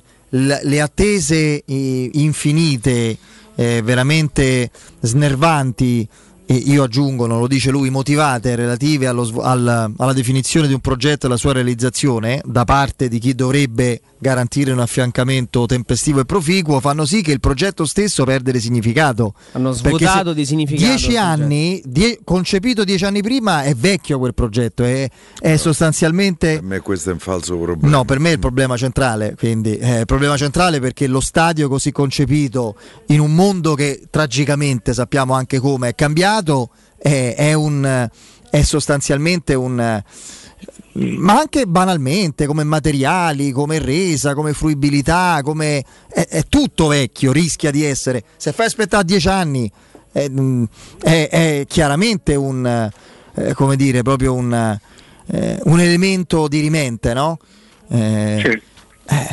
Ci sta, è molto verosimile. È una delle diciamo degli elementi. Poi per carità c'è la voglia di una proprietà nuova, di fare una cosa diversa, si sono messi in testa di farlo in una posizione più centrale, più dentro la città, quindi cambiano un po' tutti gli aspetti, ma quello è un motivo. È un motivo valido, cioè figuriamoci. A proposito dei proprietari della Roma, direttore, ieri è successa una cosa incredibile, eccezionale.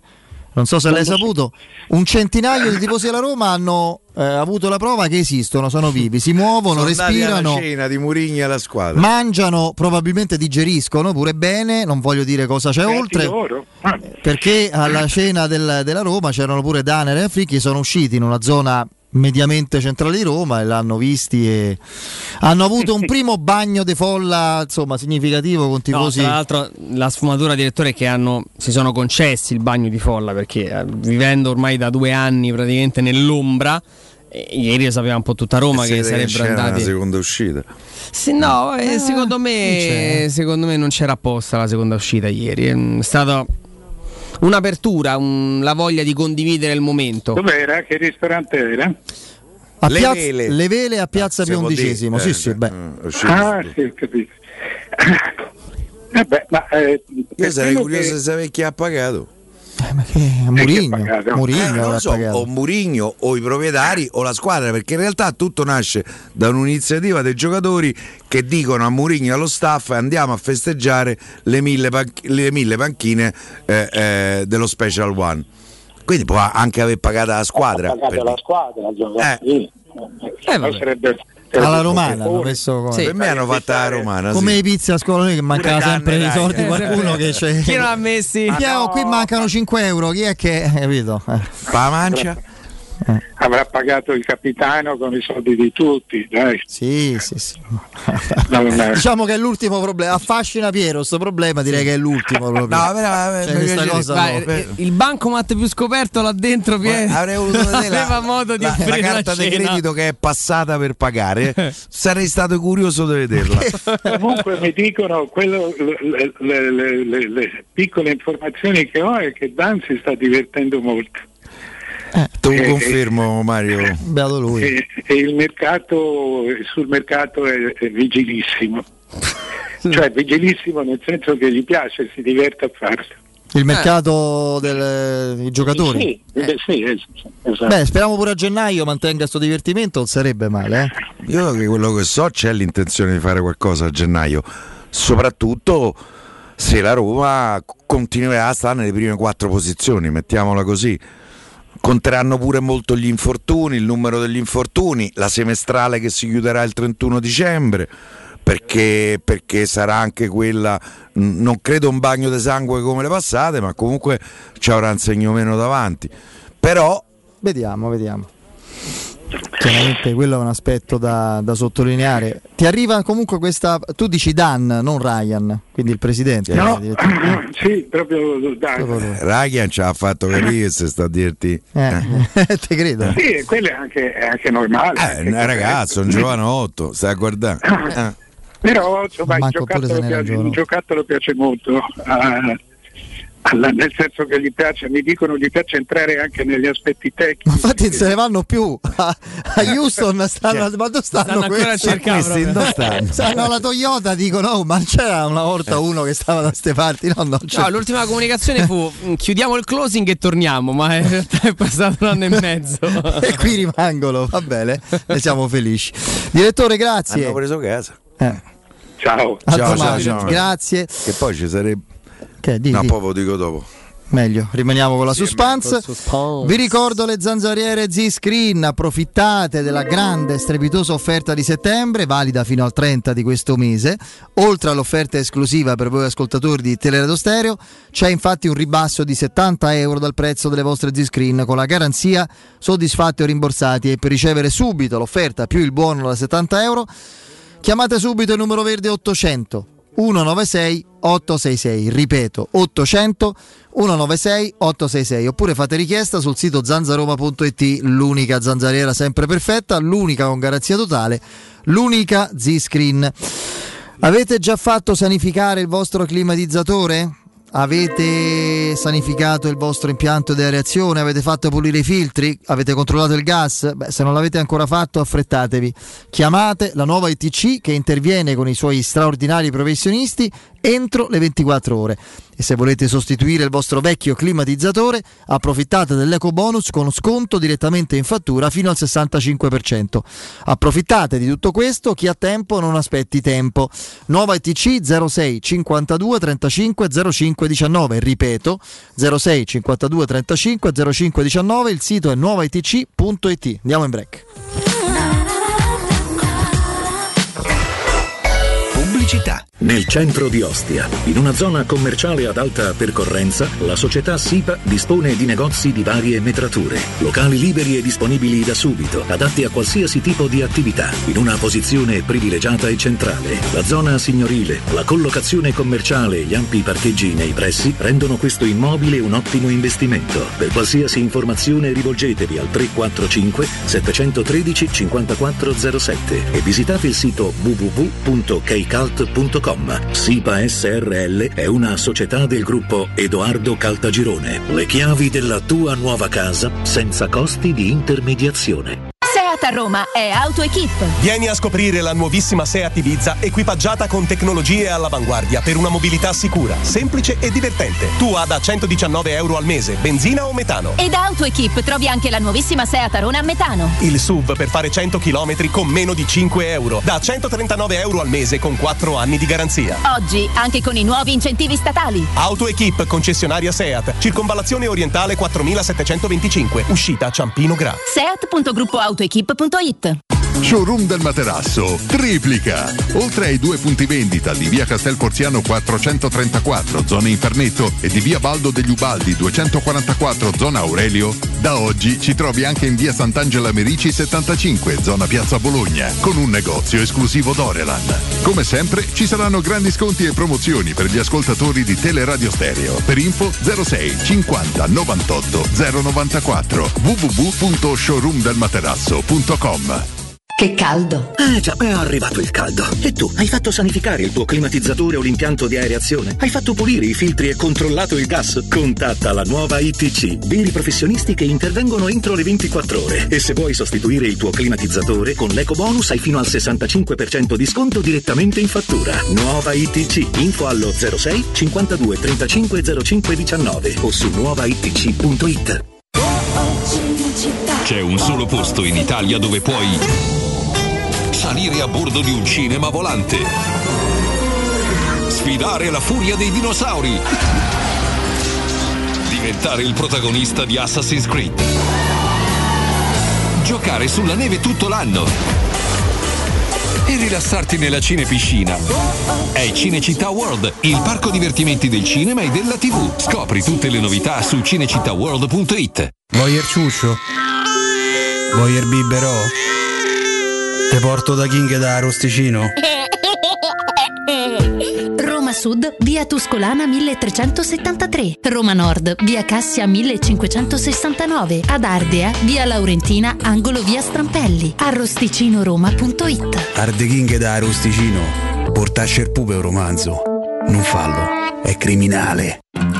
La sente anche lei? Che cosa? Quest'aria di freschezza. Certo, perché da Spazio Conad fino al 23 settembre c'è la fresca convenienza. Un ampio assortimento con tutta la qualità dei migliori prodotti sempre freschi a un prezzo sempre conveniente. Il modo più bello di starvi vicino.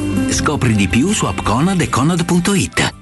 C'è una strada che parte dalla voglia di cambiare. C'è una strada che parte dal desiderio di fare sempre meglio. C'è una strada che parte da un nuovo modo di percorrere le strade. E ha un nome. Scoprilo sui canali Mercedes-Benz Roma. This is for you, Roma.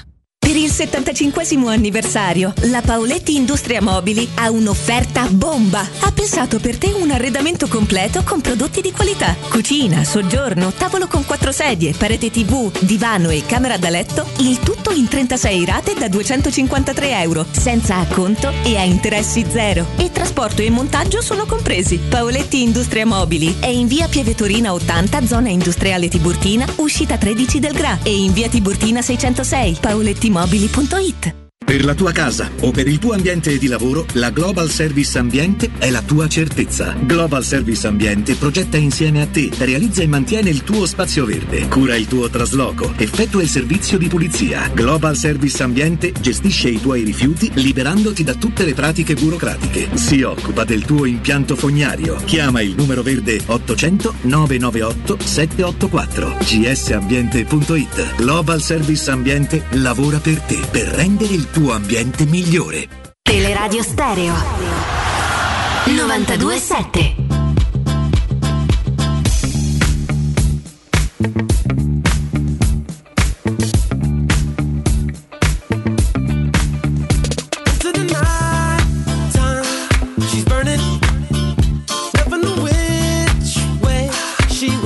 Ringrazio il mio amico di vecchissima data, amico fraterno, lo cito perché insomma è un cognome anche che è un qualcosa all'interno della Roma a livello di comunicazione, di lavoro, ha il suo perché, che è Claudio di Nicolantonio, che mi ricorda, no? Claudio mi ricorda che è Michael Owen, è il giocatore a cui facevo riferimento prima, giusto. E che non mi veniva. stella di un Liverpool, sì, che un pallone d'oro anche molto chiacchierato, no, ma contestato. Perché? Perché vinse tutto quell'anno. Lui vinse, fu protagonista al mondiale, con Liverpool vinse 2 o 3 coppe, se non sbaglio FA Cup, Coppa UEFA, Supercoppa Europea, cioè fu un protagonista assoluto dell'anno, era un giocatore di grande talento. E... però veramente non ha lasciato traccia, eh? Si è ritirato abbastanza presto. No, io guarda, lui prima di poi che il record fu battuto da Rooney nel 2003, lui segnò come più giovane marcatore della storia della nazionale inglese, sì, quella fantastica anni. Rete, ricordate il mondiale 98, sì, contro l'Argentina, la serpentina, quella mi ricordavo, 18 anni così. Sì sì, veramente fu una cosa incredibile. E... solo tu dici il soprannome Golden Boy, io mi ricordavo il Wonder Boy, ragazzo meraviglia. La dobbiamo un attimo verificare, perché Golden Boy è Rivera. Pure mi ricordo Wonder Boy, poi... Golden Boy è Rivera, oh. Oh. Può essere. Ma sai, io ricordo Golden, vedi la... vabbè, se c'è l'iscritto, sì. Golden sarà Golden. Io... no, Wonder Boy, boh, sì. Chi era Wonder Boy? Owen. No, Owen Wonder Wilson. Boy Football, non lo so. Chi era? Vediamo un po' chi. Ma io mi forse c'ha tutte e due. Io mi ricordavo Wonder Boy, però. No, Wonder Boy sinceramente no, però vabbè, allora mi sono sbagliato io. Golden però Boy era Owen, ecco. Sì, dai. Sì. Era Michael Owen. Ecco, il Wonder Boy. The Wonder Boy pure. Tanti auguri Wonder Boy Michael Owen. Sì, vedi, mi ricordavo, 40 anni di Wonder Boy. Che c'hai dubbi che te la dio del Wonder Boy, Wonder perché Boy, no, ma me lo ricordo perché tendevo a chiamarlo Golden Boy e il Golden Boy è Gianni Rivera per tutti. Sì, penso meno in Inghilterra, però insomma. Beh, sì. No, conoscono pure in Inghilterra Rivera, penso. Parliamo di un giocatore. Il pallone d'oro? Primo pallone d'oro italiano. Se lo ricorda il compianto immenso Pierino Prati quella sera lì nella finale. Giocò. Ma giocò una partita Rivera straordinaria. Mi mise dei palloni. Vabbè, comunque sia. Parliamo di un giocatore, sì, che è durato come tanti, no? Tanti giocatori fra anni 90, 2000, eccetera, hanno brillato lo spazio al massimo di un quinquennio, se ci pensi. La grandezza del nostro ragazzo d'oro, uomo d'oro, Francesco Totti, che Totti è stato una stella assoluta per 20 anni e più. Sì, ha avuto una continuità clamorosa, spaventosa. Possiamo dire che ci ha avuto Ronaldo, Messi, Cristiano Ronaldo, Messi. Poi, I più grandi. Neanche Zidane ci ha avuto quella continuità, che poi è stato un giocatore meraviglioso, fantastico. Però sai, secondo me bisogna fare anche un distinguo. Ronaldinho, quanto è durato ai suoi livelli? 3 anni? Ronaldinho ogni tanto. Ma infatti Ronaldo il fenomeno è durato parecchio. Però insomma, si è tutto rotto. È quello, il distinguo è tra chi si è spento proprio dal punto di vista delle motivazioni, di chi non si è più ritrovato, di chi ha perso voglia, e chi poi invece ha avuto dei problemi gravi. Radu è un altro che è durato molto, no? Sì. Il portiere. Ma perché? Cioè, come andava a pensare Radu adesso? Non lo so, infatti. Van Basten, no? Senza quel problema. Si è ritirato prima dei 30 anni. Per quello ti dico, no? Pelé è durato... Tanto. Cioè, se giocava molto meno. Però era un extraterrestre lui. Oh, abbiamo Claudio in diretta con noi. Ci sei, Claudio? Federico, buonasera a tutti quanti gli ascoltatori. Carissimo Claudio, con te ovviamente parliamo di Ottica Salvagente. Sono i nostri, mi permetto di dirlo, ma anche di tanti nostri ascoltatori che so bene che già sono venuti a trovarvi, no? I nostri centri di ottica assolutamente di riferimento, perché la professionalità, la qualità del vostro servizio, i prezzi accessibili a tutti sono davvero ciò che vi contraddistingue e vi caratterizza, ecco, questo mi sento di dirlo.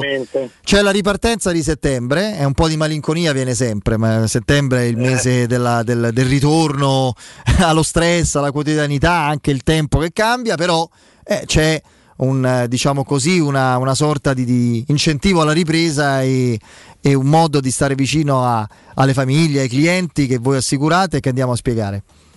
Ma sicuramente, guarda, settembre per noi è un mese sempre molto importante, perché è il mese del rientro alla scuola, del lavoro soprattutto davanti al computer, per cui diciamo questo mese di settembre ci siamo concentrati su 2 super offerte proprio per il rientro della scuola, una per i più piccoli e l'altra per i genitori, diciamo. Sappiamo bene tutti che una buona visione favorisce sia la concentrazione, l'apprendimento e quindi i risultati scolastici. E per noi è indispensabile avere gli occhiali giusti e proteggere i nostri occhi dalla luce, diciamo quella emessa dai dispositivi più fastidiosi e dalla illuminazione ambiente dannosa. Per questo motivo abbiamo questa nostra super prima offerta e per tutto il mese di settembre ci sarà un 50% di sconto su tutti gli occhiali da vista per bambini e ragazzi, ovviamente sempre completi di luce, di lenti blu block. Perfetto, e questo è già molto molto importante, una bella iniziativa, 50% di sconto, poi davanti agli schermi, no? Ci sono i piccoli, ci sono anche i grandi, ecco, quindi. I grandi, esattamente. Infatti, diciamo, non abbiamo escluso neanche i genitori da questa super offerta. È indispensabile soprattutto quindi per i lavori d'ufficio e per tutti coloro che si trovano in smart working. Per noi ovviamente è importante far passare questo messaggio, che proteggere gli occhi, che sono il bene più prezioso, è la cosa più importante. Ovviamente queste lenti poi evitano cali di concentrazione, fastidiosi mal di testa, tutto quello che succede quando non riusciamo a vedere bene. Qui questa nostra seconda fantastica promozione per tutta la famiglia, quindi per papà e per mamma, acquistando un paio di occhiali da vista con lenti multifocali, già a condizioni speciali, si riceve in omaggio un occhiale da vista completo di lenti office, adatto a chi lavora ovviamente costantemente al computer, sempre con lenti blu block. Beh, insomma, avete pensato davvero a tutti, caro Claudio, sì, e bisogna approfittare di questa opportunità favolosa. Ci ricordi le vostre sedi? Esattamente, guarda, noi siamo come Ottica Salvagente ad Ostia, in via Orazio dello Sbirro 16, a Roma zona Prenestina, in via Acqua Bullicante 397, sempre a Roma in zona Infernetto, in via Ermanno Wolferrari al civico 330. Gli orari di apertura ovviamente i numeri di telefono sul sito otticasalvagente.it. Permetto di rubare solo un ultimo minuto perché vai. Diciamo come ottico colgo questa occasione per ricordare a tutti gli ascoltatori che nei punti vendita Ottica Salvagente la misurazione della vista è sempre gratuita per tutta la famiglia e per tutti, in ambienti ovviamente ampi, igienizzati, con personale qualificato e strumentazione di ultima generazione. Perfetto, è assolutamente fondamentale ricordare sempre l'importanza della misurazione della vista, che poi in questo caso è gratuita. Ricordo ancora il sito otticasalvagente.it e Claudio ti saluto, a presto, buon lavoro. Grazie a tutti, un abbraccio e buona serata a tutti. Ciao. Teleradio Stereo 92.7. Teleradio Stereo 92.7. Yeah. Huh. Yeah. Baby, baby. Yeah. Baby, baby. Hey, hey. Girl, give it to me. Girl, you know what it do. Girl, give it to me. I got something brand new. Girl, give it to me. I put it all on you. Girl, give it to me. For you. I got this for you, a little dick for you, a big kiss for you. I got a hit for you, a big kiss for you. Let me give it to you, baby, baby. I got a car for you, I got a whip for you, black car for you, ball hard for you. I know you wanna get. Allora è iniziata la sfida fra Besiktas e Borussia Dortmund. Questa è Sheriff Shakhtar. Questa invece è lo Shakhtar di Zerbi che va a giocare in Moldavia, sì, sul campo dello Sheriff Tiraspol, che è assolutamente la Cenerentola di quest'anno, no? Ogni anno ce n'è una. Siamo allo stadio Nul Sheriff. È pure il marmo di Tiraspol. Che bambine. Sì, però sai, almeno sai dov'è. Sì, io quando ho visto Sheriff ho detto che ho pensato io ho pensato a far questo. Sì, appunto. Esatto. Io ho pensato a Ray Clapton. Giusto. Shot the Sheriff, però non sapevo cosa fosse. Mi sembrava più una cosa irlandese. Sì, sai. bravo. Celtica. È vero. Bravo. Invece siamo da tutt'altra parte. Quant'altro? No, ancora non ho detto. No. Mo io ho messo sta voce. Dai, adesso te lo dirò solo fuori dalla diretta. No, invece volevo vedere se stava giocando Pjanic, ma credo di sì, perché se gioca manco qui vuol dire che siamo messi male. Mamma mia, formazione 4-1-4-1 gioca il Besiktas con Pjanic nei 4 dietro a Batshuayi, insieme a Ghezal, Hutchinson e Larin. Danti non so poi così, ma Batshuayi si è un po' perso negli anni, sembrava un giocatore molto interessante. Stanno in testa al campionato turco. Dall'altra parte, come sempre, tra Brunetto con Trabzonspor sono terzi, se non ricordo male. Quelli devi stare attenti, eh. Col grande apporto del Gervinho, che abbiamo visto in forma proprio un ex. Mamma mia. Arrivato proprio. Ma sì, proprio non gli va. Non gli va più. Invece Brunetto il suo fa sempre. Non sì, so sì, perché, lo fa. Ma io ho una simpatia naturale per Brunetto che mi porterò dietro per sempre. In testa c'è il Besiktas. Ah no, tra l'altro vedi, dovevano ancora giocare, quindi tutti in testa a 10 punti, 4 squadre. Li devi lasciare perdere quelli. Tra l'altro miglior attacco il hanno preso pure Cornelius in Turchia, insomma, un giocatore che può fare. La squadra di Montella invece, fammi vedere, si è persa. Stiamo male qua, Eccola qua. Sanzona le produzioni. 17ª. Male pure il Basaksehir. Ragazzi, Basaksehir 4 gare. Verrà Erdogan adesso. No, tra l'altro c'è Ogaga adesso che è pronto a... L'Antalyaspor pure va malino, anzi direi male. Sì, il Sivaspor che si era interessato a Santon. Ti ricordi il Gaziantepspor? Come non ci sono stato? Appunto, nella ridente Gaziantep. Sì. Lì ci fu la notte dei russi. Poi c'è il famoso... La notte dei russi, era fatto. C'era il famoso... Tutto fatto. C'è il famoso Karagumruk, dove ci sono tutti gli italiani, no? Bertolacci e compagni. Ah, è quello? Ma davvero? Sì. Allora c'era Bertolacci. Guarda, ti dico che Viviano, se non ricordo male. A proposito di italiani, in questo caso Viviano in porta. Vai, poi. C'era Zukanovic che è passato dalle nostre parti. C'è Bertolacci, c'è Biglia, quello che stava a Lazio, al Milan. Sì.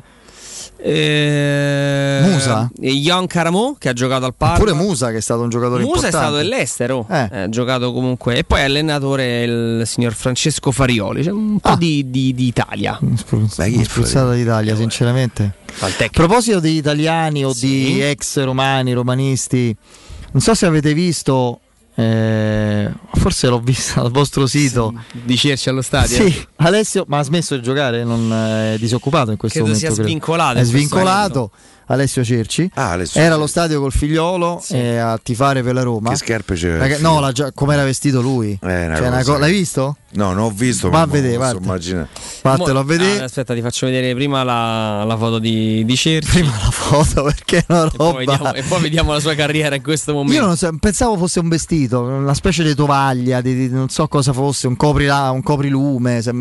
Eccoli. È cominciato, è pure finito Alessio, perché... Come lo vedi, Pie? Giacca e pantaloni. Come lo vedo, panterato.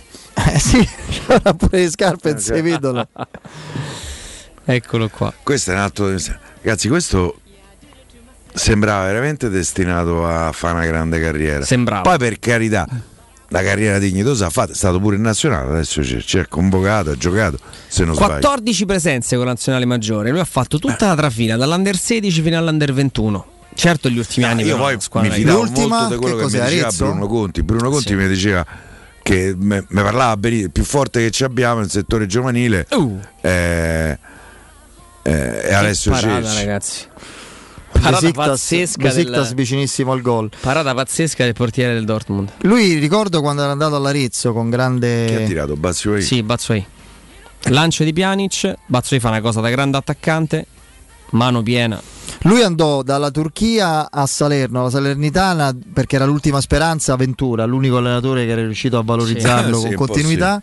Al Pisa fece un'annata strepitosa, al Torino eccetera. Ritrova il suo allenatore ma non emerge. All'Arezzo pure, credo, adesso non so quali siano state le cifre. Che anno è, scusa? 87. Ormai non è neanche, non è vecchissimo, non so qua. Poi fra l'altro non so come stia. Vabbè, dai, la sua onesta carriera alla fine l'ha fatta, non certo come si pensava.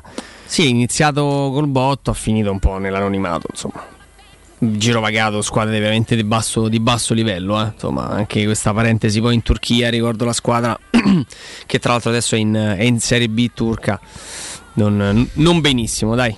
Poteva fare molto molto molto di più. Tra l'altro lui andò anche per una discreta cifra all'Atletico Madrid, ricordo perfettamente uno sfogo della moglie. Sì, andiamo nel vero calcio, non è mai giocato, però. Non ricordo bene pure io. Sì. Con quel vestito poi. Andiamo nel calcio vero, calcio di qualità. Sì, la Serie A non ha creduto in Alessio, insomma ce ne andiamo. Quelle cose che non portano mai troppo bene. La sua carriera alla Roma praticamente prende un segno negativo irreversibile quando da titolare nella Roma di Ranieri, che era assolutamente, diciamo, lanciata all'inseguimento dell'Inter in campionato, quella poi finita con Roma-Sampdoria, in Coppa, se vi ricordate, poi perdemmo inopinatamente con il Panathinaikos. Come no? Perdendo, vinciamo a 5 dalla fine 2-1 in Grecia, perdemmo 3-2. Doppietta di Gissem. Sì, qui passammo in vantaggio 1-0, poi prendemmo gol, pure Sissé, no? Si scatenò, Cerci perse una palla allucinante perché faceva sempre, avevano capito e faceva sempre la stessa cosa. Dalla fascia si spostava la palla al centro per accentrarsi, eccetera. Uno lanciò Sissé che, rubando il pallone a Cerci, che adesso no, perdonate, non ricordo chi, che la sera all'Olimpico ci fu una partita di un tale Ninis che sembrava dovesse scrivere delle pagine del calcio. È passato pure via, soprattutto ricordo la profetica che hanno preso il Bologna. Facciamo vedere a sti greci chi sono i romani. Esatto, quella era la, tra l'altro ancora giovanissimo, 31 anni, eccolo qua, che adesso gioca, è tornato in Grecia. E sì, era lui. Al Parma del Panathinaikos, infatti me lo ricordo. Poi Salonicco, bello, vabbè, nulla di che. Ma quella sera che all'epoca era stato offerto anche da Roma, tra l'altro da un amico comune che c'aveva la procura per l'Italia. Vabbè, adesso che è intervenuto anche ai microfoni di questa trasmissione. Ah, ho capito. Pochi giorni fa. Sì, pochi giorni fa. Va bene, fermiamoci. Vince, linea a te, break, GR come Letta Bertini, entriamo fra poco. Ah, benedetta. Pubblicità. In zona Ponte di Nona, la Società Edilizia del Golfo dispone di diversi negozi di varie metrature posizionati su strade ad alta percorrenza che collegano la via Prenestina e la via Collatina con la rete autostradale. I negozi offrono la possibilità di installare canne fumarie e vi sono ampi parcheggi nei pressi. Per qualsiasi informazione rivolgetevi al 345 713 5407 e visitate il sito www.keycult.com. Edilizia del Golfo SRL è una società del gruppo Edoardo Caltagirone. Le chiavi della tua nuova casa senza costi di intermediazione. Vorresti sostituire le tue vecchie finestre con dei nuovi serramenti in PVC a risparmio energetico senza dover spendere una fortuna? Dai Nova Serramenti, fabbrica infissi in PVC e porte blindate, puoi avere i nuovi infissi a metà prezzo, anche a rate con finanziamento a tasso zero. Basta cedere il tuo ecobonus statale ed ottenere uno sconto in fattura di pari importo, grazie al quale risparmierai subito il 50%. Chiama subito Innova Serramenti all'800 300 527 o visita il sito innovaserramenti.com. Innova Serramenti, qualità al miglior prezzo. Vuoi vendere la tua auto usata in modo veloce e sicuro? La compriamo noi. Autocentri Balduina acquista la tua auto usata al miglior prezzo. Così potrai venderla subito e senza stress. Affidati all'esperienza dei nostri consulenti e richiedi subito la tua valutazione gratuita. Scopri di più su autocentribalduina.com o chiamalo 06 78 46 14 41. Ehi, dove corri? Sto andando nei negozi Arte Arredamenti. Rinnovano l'esposizione, fanno una grande svendita con sconti fino al 70% su tutta la merce. Vengo anch'io! Non mi voglio perdere l'occasione di acquistare cucine, divani, armadi, tavoli, sedie e tanto altro scontato fino al 70%. Allora andiamo insieme da Arte Arredamenti, faremo grandi affari. Arte a Roma lo trovi in Viale dei Colli Portuensi 500, Via di Torrevecchia 1035 e in Via Quirino Maiorana 154. www.arte.it, Arte con l'H davanti. Amore, stasera ho voglia di pesce. Prepara le reti, fissa la randa, fissa i mulinelli, arma la fiocina. Ma tesoro, tutta questa fatica. Al pesce ci pensa Eurosurgelati Italia. Eurosurgelati Italia, qualità, freschezza e convenienza. Le prelibatezze del mare lavorate e surgelate direttamente sui pescherecci. Piatti e sughi pronti, pizze e fritti, contorni, gelati e dolci. Eurosurgelati Italia, 100 punti vendita in tutto il Lazio. Cerca il negozio più vicino a te su eurosurgelati.it. Le statistiche parlano chiaro, i sistemi di sicurezza Fichet sono impenetrabili e Securmetra, esclusivista Fichet per il centro Italia, presenta Fichet F3D, il rivoluzionario cilindro per porte blindate con chiave lavorata a laser e sistemi di autoprotezione che garantisce l'assoluta inviolabilità della tua porta. Securmetra, informati al numero verde 800 001 625. Anche se quest'estate parti per un solo weekend, fallo in sicurezza con Staibano Gomme, il numero uno per il tuo veicolo. Pneumatici nuovi e usati, meccanica, revisioni, tagliandi e grandi promozioni. Tagliando completo a partire da €90 e ricarica aria condizionata da €30. Staibano Gomme, sulla Tuscolana in via Paolo Albera e al Mandrione. Info allo 06 784 7809 o su staibanogomme.it. Carpoint ora è anche Volkswagen e ti aspetta per scoprire le straordinarie offerte su Volkswagen App. Oggi anche 100% elettrica in pronta consegna da €119 al mese grazie agli eco incentivi statali. TAN 3,99, TAEG 5,89 e dopo 3 anni sei libero di tenerla o sostituirla con una nuova Volkswagen. Vieni a provare la nuova app da Carpoint. A settembre sempre aperti anche la domenica. Scegli la sede più vicina a te su carpoint.it. Tutti quanti hanno riso quando ho comprato le zanzariere Ziscreen a settembre, ma quando hanno sentito il prezzo? Non aspettare il caos della stagione quando le zanzare ti pungono e non ti fanno dormire, con il prezzo che torna pieno da listino. Approfitta subito dell'offerta prima zanzariera, valida fino al 30 settembre. Per te anche un buono di €70 per la tua Ziscreen, con la garanzia soddisfatto o rimborsato. Chiama subito l'800 196 866 o visita il sito zanzaroma.it. Ziscreen, la super zanzariera con un super servizio e una super garanzia.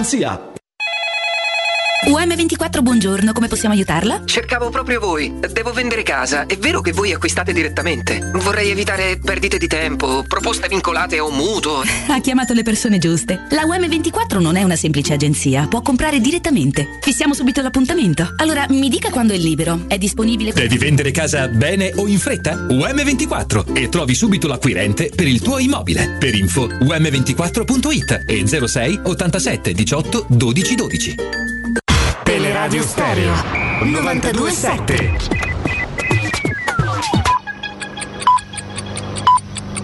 Sono le 18:59. Teleradio Stereo 92.7, il giornale radio, l'informazione. Di nuovo insieme con Benedetta Bertini, buonasera. Green Pass, via libera del Senato, la fiducia posta dal governo ha ottenuto 189 voti favorevoli, 32 contrari e 2 astenuti. Via libera definitivo estende l'uso della carta verde per ristoranti, spettacoli, competizioni sportive, mostre, piscine, palestre e proroga lo stato di emergenza fino al 31 dicembre. Intanto i sindacati anticipano gli esiti dell'incontro con il governo che si è svolto a Palazzo Chigi nel pomeriggio. Sarà obbligatorio per il Green Pass per lavorare sia nel pubblico che nel privato. Vaccini a parlare, Papa Francesco a bordo dell'aereo papale di rientro dal viaggio a Budapest e Slovacchia. Anche nel collegio cardinalizio ci sono negazionisti, uno è ricoverato, bisogna chiarire con serenità, ha dichiarato il pontefice. Il Santo Padre è stato interpellato e si è pronunciato anche su altre questioni come l'aborto, un omicidio, ma i vescovi devono agire da pastori, sia le unioni civili per gli omosessuali, ma il matrimonio tra un uomo e una donna, ha concluso Papa Bergoglio. Cronaca, secondo femminicidio a distanza di 5 giorni a Vicenza, dove una donna di 21 anni, madre di una bimba di 2, è stata uccisa a colpi di pistola nella sua abitazione a Montecchio Maggiore. La ragazza faceva la parrucchiera e viveva con il marito. Secondo quanto appurato dai carabinieri, aveva conosciuto da poco il sospettato dell'omicidio, un quarantenne. I vicini di casa lo hanno visto parcheggiare questa mattina nel piazzale dell'abitazione della giovane e poi fuggire. Era questa per il momento la nostra ultima notizia, vi do appuntamento poco prima delle 20 con l'ultima edizione del giornale radio. Adesso vi lascio ancora per un'ora in compagnia di Federico Nisi, Andrea Di Carlo e Piero Turri. Da parte di Benedetta Bertini un saluto. Il giornale radio è a cura della redazione di Teleradio Stereo, direttore responsabile Marco Fabriani. Luce Verde, Roma.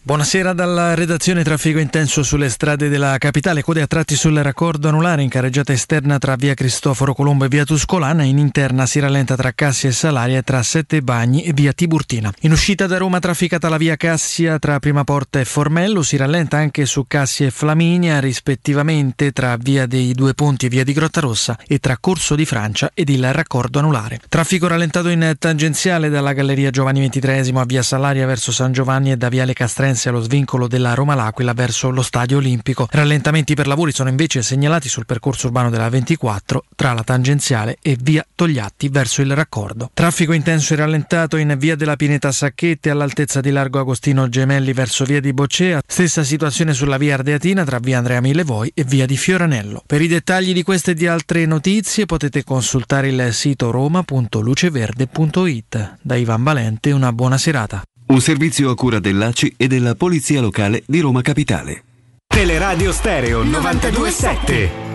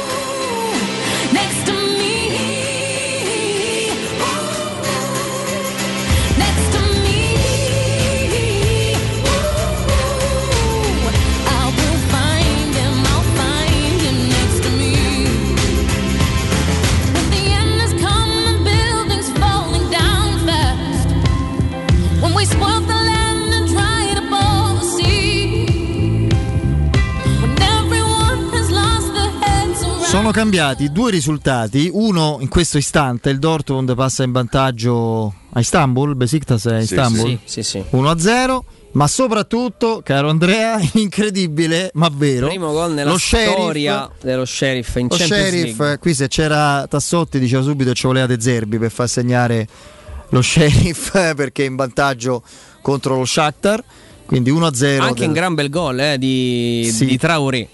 Sì, stiamo vedendo un po' di... Quanti adesso vediamo una tribù. E invece Bellingham porta in vantaggio il Dortmund contro il Besiktas. È forte questo ragazzo. Ma c'hanno un filone con gli Stati Uniti, il Dortmund, e comunque in generale noi abbiamo preso quello un pochino, quello fasullo cioè. Reynolds, eppure Alfonso Davies è canadese, non è? Canadese, sì, canadese. Però, preso Pulisic, provenienza Dortmund, è americano Pulisic. Sì, americano, sì. Cioè, adesso statunitense, perché americani è vero. Continente, no, si dovrebbe dire. Sì, è vero, ormai quando si dice americano si pensa anche un messicano americano. Se non ricordo male, sono addirittura due americani nel Venezia. Nel Venezia? Sì. Venezia ha preso due giocatori dal Dallas, come la stessa squadra, ecco. Sono tantissimi. Reynolds. Calciatori americani statunitensi sparsi per l'Europa sono veramente un sacco. Soprattutto Bundesliga, non so, Premier, ma soprattutto Championship sicuramente ce ne sono. E chi è? Allora Busio. Non diciamo di cosa, Busio che ci arrivava sempre dal Kansas City.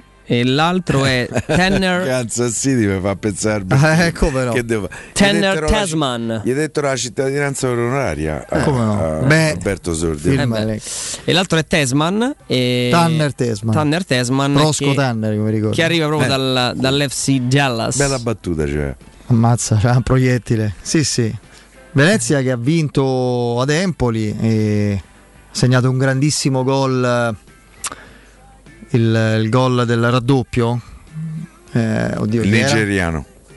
Sì sì, lo andiamo subito a vedere con il tabellino sotto mano, non diciamo corbellerie. Okereke, sì, David Okereke. Torniamo invece alla Roma, alle scelte di Mourinho di domani. Il fatto che Karsdorp probabilmente giochi anche questo tipo di partita, che vi fa pensare che una delle esigenze della Roma a gennaio potrebbe essere un esterno? Sì. Io leverei il potrebbe. Io pure volerei il potrebbe. Sarà. Sì, per forza di cose. Non può bastare i Bagnez come... Qui mi può famoso venire in aiuto Andrea, che è un conoscitore. Urie è svincolato? Sì. Sì. Bastava al Tottenham? Sì, ma con Mourinho credo che ci fosse un... Guarda, con Mourinho c'è una... Insomma. Diciamo che poi ha giocato, perché uno che ha giocato tanto anche con Mourinho. Credo che per caratteristiche non sia proprio il suo terzino ideale. C'è questo episodio che è stato poi anche ripreso dalle telecamere di Amazon Prime. Penso in una delle primissime partite che Mourinho fa sulla panchina del Tottenham, riunione tecnica poco prima della gara, e davanti a tutti, tra l'altro, insomma, neanche una cosa, sai, un colloquio, un one to one nell'ufficio di Mourinho, nello spogliatoio davanti a tutti, parlando dei pericoli della partita. A un certo punto guarda Aurier e dice: guarda Sergio, io di te ho proprio paura, che tu sei il classico difensore che fa fallo da rigore, soprattutto col VAR. Scivoloso. Difensore scivoloso, esatto. Difensore pericoloso. Ha detto prima che dice: non ho problemi a dirtelo qua, insomma, io di te ho paura. Insomma, la faccia del giocatore fu... magari l'avrà detto eloquente. Anche ad altri, allora che ne sappiamo, non pensiamo che sia tutto uno zuccherino. No, anche nei momenti in cui vanno... ha le sue ovviamente convinzioni. Il giocatore è 28 anni, tra l'altro, non stiamo parlando di un 34enne. Un bel animalone. Io credo che... Però sì, consideriamo che la Roma c'ha un titolarissimo in quel ruolo, quindi forse non è il profilo. Sì, però te manca uno. Io ripeto, la Roma oltretutto in questo momento ce n'ha due d'esterni. Una curiosità mia. Spinazzola sta in infermeria. Una mia curiosità proprio personale, perché poi non ricordo che fine abbia fatto, appunto. Andrea Conti dove è andato? È stato terzino. Andrea Conti. Ah no, io pensavo al figlio di Bruno Conti, omonimo. Andrea Conti del Milan.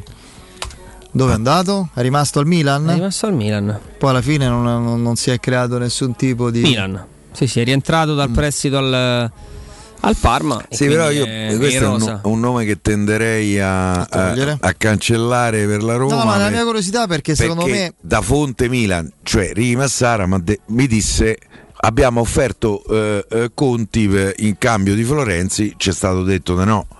Se lo volevi Conti, quale migliore situazione? Uno scambiuccio da plusvalenza non sarebbe stato male, no? 7-8 milioni non si poteva fare? No, tanto non c'è nessuno. Cioè, ragazzi, Reynolds entra quando l'arbitro ha segnato il recupero, perché Karsdorp c'è i crampi. Adesso vediamo, se non dovesse giocare, come credo non dovesse giocare domani, Reynolds a gennaio deve andare da un'altra parte, cioè non... Penso che sia lui. Prende uno. Sì. Quindi in quel caso forse che il Venezia, ecco, trama di mercato che... Perché il Venezia? No, così attenta al mercato statunitense, magari può prendere in prestito Reynolds da gennaio a giugno. Ci sono quelli da Dallas, amici suoi. Esatto. Può essere un'idea. La domanda invece su Kumbulla che ci stava, e la risposta di Mourinho dell'amico Gabriele Fasana, che saluto. Sì, Gabriele, con la risposta è stata: sì, ma tu mi dici di Kumbulla, se giocava Kumbulla non giocava i Bagnez, mi diceva ma come i Bagnez, eccetera eccetera. Sono 4 e sono giusti, 5 non va bene, ha detto, quindi ciao Fazio. No, vabbè, ho pensato pure io a Fazio, ma pure se era un altro, sì, dai, pure se non lo credo che sia stato quello il problema. E su Mancini, che è uno dei due titolarissimi, non ci sono dubbi. Ma siamo così sicuri che sia Smalling il titolare adesso? No. Non il Bagnez? No. Secondo me Bagnez, l'infortunio di Smalling lo ha costretto a giocare. Lui ci aveva fatto capire durante tutto il precampionato che la coppia che voleva scegliere era Mancini-Smalling. Smalling si è fermato a 48 ore dalla prima partita ufficiale proprio coi turchi, era il 17 agosto, e lui ha messo dentro i Bagnez, e Bagnez finora gli ha risposto in maniera, io direi, abbastanza importante. Io credo che in questo momento lui faccia fatica a togliere i Bagnez. Ho sentito, tanto quasi raddoppio del Dortmund, grande azione, splendida parata, il portiere turco. E la difesa del Besiktas. Sono tornato a sentire, ascoltare diverse critiche ai difensori della Roma, per carità, non è che siano stati impeccabili. Secondo me la Roma ha sofferto molto con Vigna, anche che non era... Alla fine quello è stato pure un po' un azzardo di Mourinho. Adesso, per carità, quando analizziamo sembra andare tutto talmente bene, no? Vigna da non vedere, da non è in apprendistato Vigna, cioè, quindi io Vigna lo voglio ancora valutare bene, perché a me appare un giocatore, non dico limitato, è un giocatore che non ha tanta qualità, no. È un giocatore di sostanza, è un giocatore di... Lo sai che cosa si è visto? Che la qualità non è eccelsa, è arrivato con la lingua de fuori. Da un paio di grosse. No, ma nel momento in cui arriva con la lingua de fuori, perché reduce da quella trasvolata, e Mourinho lo mette ugualmente puntando come sempre molto sull'aspetto motivazionale, di coinvolgimento eccetera, il giocatore che non ha tanta qualità, quando è in difficoltà fisica si vede di più, se non c'ha la grande qualità a supportarlo. Ma lì c'è pure una valutazione da fare, però lì tu il titolare ce l'hai. No, per carità. No, ma non in assoluto. No, ma io parlavo della sofferenza difensiva della Roma. Stai bene. Visto che stavamo parlando dei centrali, la sofferenza difensiva della Roma, o i giudizi non magari lusinghieri sulla prestazione, ci sarà, sarà pure vero che non sono stati impeccabili singolarmente. Ma lo stesso Mancini pure, che è un leader, un giocatore importante, non solo i Bagnez, ma hanno sofferto dalla parte di Vigna, che è andato in apnea.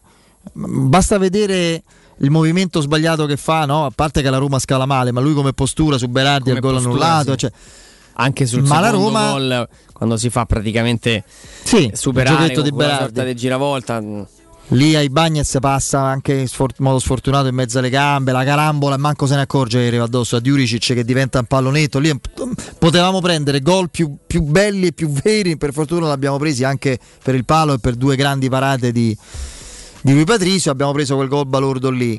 Ma c'entra molto l'assetto che ha scelto Mourinho, che io non lo so quante altre volte la Roma giocherà con 4-4-2, con El Shaarawy e Carles Perez, Abraham, Shomurodov e Pellegrini in mezzo. Cioè penso che, stiamo vedendo De Zerbi, e penso che manco lui avrebbe messo. No, però lì è chiaro che le difficoltà strutturali di Vigna ci sono state. No, ma io dico le difficoltà difensive della Roma, il giudizio negativo che si è dato sulla difesa della Roma in questa partita. Sì. Si spiegano con la difficoltà di Vigna, la stanchezza, l'assetto che non era quello di prima, e l'assetto della Roma dopo nel secondo tempo. Lì ogni volta che perdevi palla non tira Abraham, chissà perché, unico errore mi viene da dire della sua avventura romana finora, non fa quel tiro che ci stava e al centro a Bogà. Lì il Sassuolo parte e non trova nessuno. Mi sembravano alcune delle peggiori versioni dei Rudi de Fonseca. Sì. Quindi hai voglia anche a dire, quelle situazioni soffrono tutti. Certo, è quello. Per questo non dico oddio Bagnez guarda che ha fatto, oddio Mancini guarda che ha fatto. Non è un problema di difensore in sé. No, probabilmente l'errore più grave è far arrivare quel pallone a Scamacca nell'ultima azione, perché lì poi è un momento in cui saltano gli schemi, si va tutti a protezione dell'area di rigore e lì la Roma oggettivamente difende male. Ma lo stesso Mourinho l'ha detto oggi, ragazzi, ma non siamo perfetti, cioè nel senso c'è ancora tanto lavoro da fare. Quali sono le squadre perfette? Che è stato impostato. No, in Italia non ce n'è manco una. È un lavoro che è stato impostato, è una rivoluzione che si inizia a vedere, a voglia se l'abbiamo vista e se la stiamo vedendo.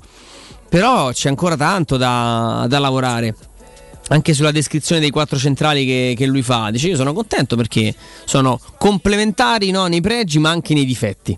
L'idea che pure lì c'è modo di farli ruotare, perché poi evidentemente riesce a trovare le giuste affinità per far sì che una coppia funzioni. Che la Roma sia una squadra perfetta penso non si potrà mai dire, perché è una rosa a cui manca, cioè, neanche il Paris Saint-Germain è una squadra perfetta, in assoluto non a quel tipo di concetto. Ma certo, insomma, è più vicina alla perfezione, direte sì, no, però ecco, Danti, Neymar, Mbappé e Messi. Però no, io poi credo che è una Roma che ha ampi margini di crescita. Basti pensare a Zaniolo, basti pensare a Abraham, che secondo me deve ancora farci vedere tantissimo di quello che può fare in Serie A, ad El Shaarawy che sta tornando finalmente in condizione. Ha detto oggi, ci siamo concentrati tutti su Mourinho, giustamente. Shaarawy ha detto un po' di cose sì. che non sono state sottolineate a sufficienza. L'ha detto: io sono tornato dalla Cina che ero spento, era finito. 7 mesi senza fare nulla. Sì. Per il lockdown, eccetera, certo, zero, cioè, era un ex. Si era allenato né col gruppo, quando ha ricominciato ad allenarsi. Poi mi allenavo solo in nazionale quando andavo in spiaggia, vabbè. E si è fatto male, tanto è vero, no? Sì. No, però dico, il concetto poi di sofferenza, che spesso in un'analisi magari non troppo approfondita, la sofferenza equivale a ho giocato male. Io credo che all'interno anche delle migliori squadre di Mourinho c'è sempre stato un fattore di sofferenza.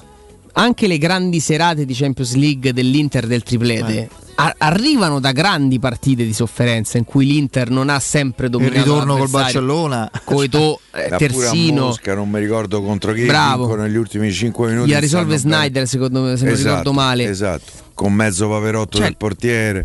Anche però, in una competizione ci stanno quelle cose, capito? No, ma nel senso che non credo anche che nella migliore forma passa con l'Austria, perché quello sta in fuorigioco di un centimetro, mezzo scarpino. Sì, no, però dico, se esistono squadre più dedite al palleggio, al controllo della gara, che a volte riescono ad ovattare o a evitare la sofferenza durante la partita, penso al Man City, al Barcellona più bello, a volte al Bayern Monaco. Secondo me nell'essenza del calcio di Mourinho è un fattore che non andrai mai ad eliminare, quindi tu vedrai comunque una parte della gara dove la squadra un pochino soffre, un pochino aspetta, un pochino studia l'avversario, un pochino attende, però questo non vorrà dire che automaticamente sarà un difetto, allo stesso tempo non la eleverà a squadra perfetta.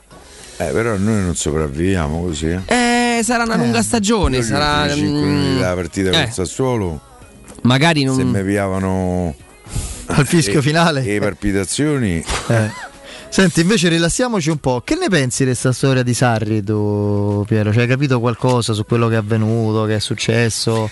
Devo dire che Alessandro Ostini, con la sua solita puntualità e ricerca delle notizie, mi ha raccontato che era venuto a sapere quello che Sarri aveva detto a Selemakers, e gli ha detto a francese DM, e Selemakers gli ha detto: per l'assenza del bidet, insomma, era quello il riferimento, no?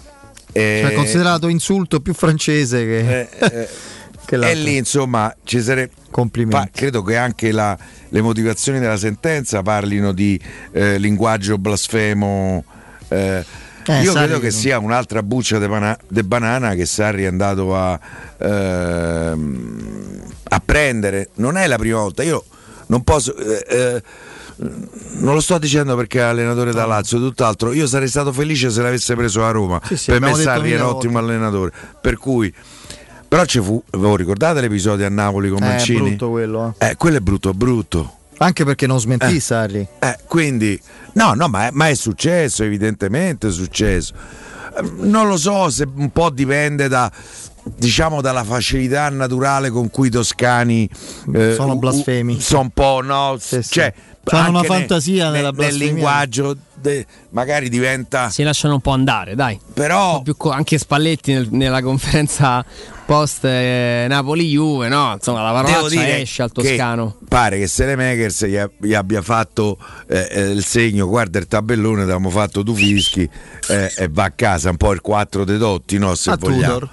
Però tu sei l'allenatore, tra l'altro devi avere anche l'oggettività di riconoscere che il Milan ti ha triturato, il Milan la Lazio ha triturato domenica scorsa. L'ha detto Sarri, però. E allora a quel punto lascia anche il nervosismo della partita, Piero, io adesso. Io ho l'impressione che poi lì sia successo anche qualcosa con Ibrahimovic.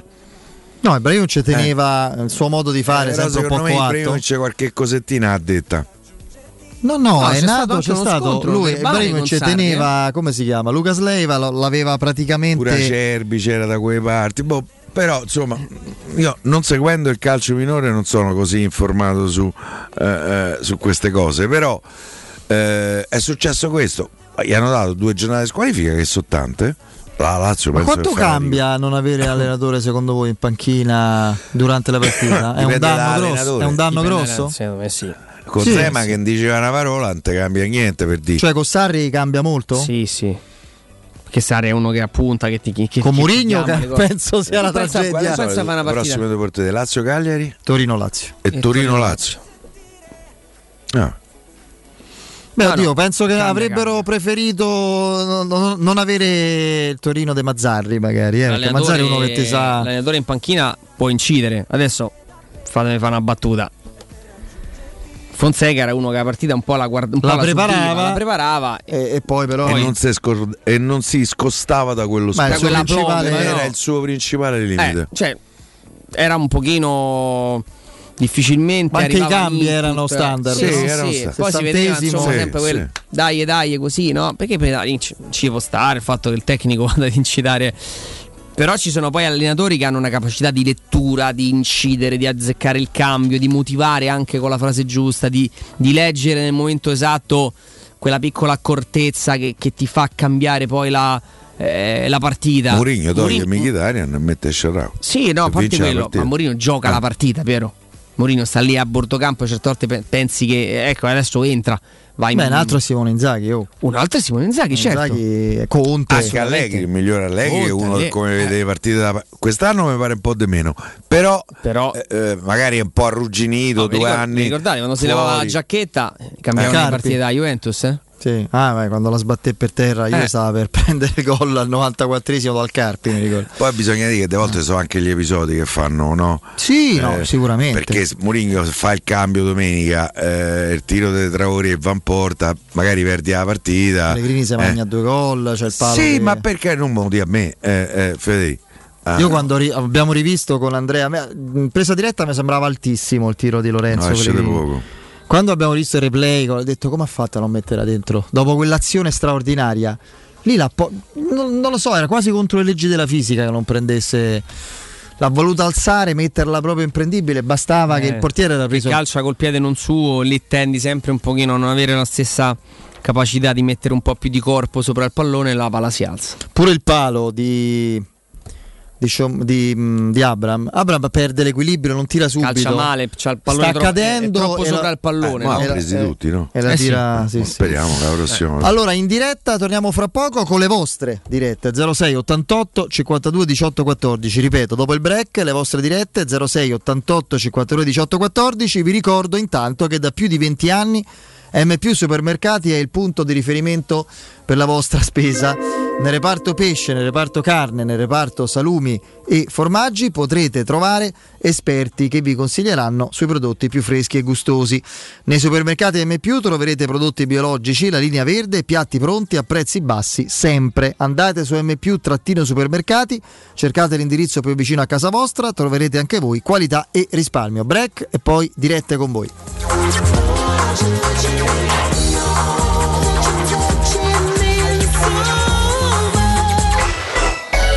pubblicità. Nel cuore dei Parioli, uno dei quartieri più esclusivi ed eleganti della capitale, la società Mnemosine dispone di un edificio di pregio con ampia scelta di appartamenti e uffici di vari tagli, tutti rifinitissimi e perfettamente ristrutturati, dotati di impianti autonomi di acqua calda e riscaldamento, pannelli solari e fotovoltaico. La posizione è strategica, il prestigio e la cura dei dettagli fanno di questo edificio un ottimo investimento. Per qualsiasi informazione rivolgetevi al 345 713 5407 e visitate il sito www.keikalt.com. Mnemosine SRL è una società del gruppo Edoardo Caltagirone. La tua casa senza costi di intermediazione. Quante persone visitano il tuo sito internet ogni giorno? Come è posizionato su Google? Come si vede da cellulare? Hai mai acquisito nuovi clienti grazie al web? Studio Graffiti è la risposta alle tue domande. I nostri professionisti del web ti affiancheranno nella crescita del tuo business con progetti personalizzati. Studio Graffiti è la web agency per costruire insieme il tuo futuro digitale. Contattaci al 335 7777 382 per una consulenza gratuita. www.studiograffiti.eu. Il tuo business nel palmo di una mano. Uffa, le vacanze sono finite ma ho ancora voglia di partire. Per andare dove? Ovunque, dipende anche dal tempo. Ma allora compriamoci un camper e andiamo via quando ci pare senza pensare più a nulla. È vero, è come portarci dietro casa nostra. Da Tecnocaravan, via Pontina 425 a Roma Spinaceto. Camper nuovi, usati ed anche a noleggio. Tecnocaravan, da oltre 40 anni a Roma, è concessionaria Laica, Cartago e Mobilvetta. Cercaci anche su tecnocaravan.com. 3P Ceramiche ha tutto quello che hai sempre desiderato per valorizzare la tua casa. Pavimenti, rivestimenti, parquet, cucina e arredo 3, Scavolini, Ernesto Meda. Arredo per zona giorno, notte, giardino e pergotelle. E puoi avere lo sconto in fattura del 50% o il bonus mobili. 3P Ceramiche, in via della Maglianella 131 e in via Appia Nuova 1240B. Info su 3pceramiche.it. C'è un solo posto in Italia dove puoi salire a bordo di un cinema volante, sfidare la furia dei dinosauri, diventare il protagonista di Assassin's Creed, giocare sulla neve tutto l'anno e rilassarti nella cinepiscina. È Cinecittà World, il parco divertimenti del cinema e della TV. Scopri tutte le novità su cinecittàworld.it. Messaggio editoriale a pagamento. Emergenza rifiuti, autobus che bruciano, periferie abbandonate, immigrati fuori controllo. I romani meritano di più. Il 3 e il 4 ottobre scegli il buon governo, scegli la Lega. E Roma torna a capitale. Messaggio elettorale a pagamento. La Baffolona è la regina delle carni. Vieni a gustarla alla locanda Baffolona. Ti aspetta una gustosa Baffolona e altri tagli di carne, primi e dolci fatti in casa e un servizio macelleria con le carni per le tue grigliate. Puoi gustare tutto nel grande spazio all'aperto e vedere tutte le partite nel nostro giardino. Locanda Baffolona a Ciampino in via dei Laghi 12. Info allo 06 8893 0114 o su locandabaffolona.it. State con noi sabato 18 settembre per una grande manifestazione a Roma. Ci vediamo a Piazza del Popolo a partire dalle ore 16.30. Facciamoci sentire. Siamo l'Italia che vuole tornare a lavorare, a crescere, a sperare. Siamo l'Italia del riscatto. Tutti a Roma con Fratelli d'Italia.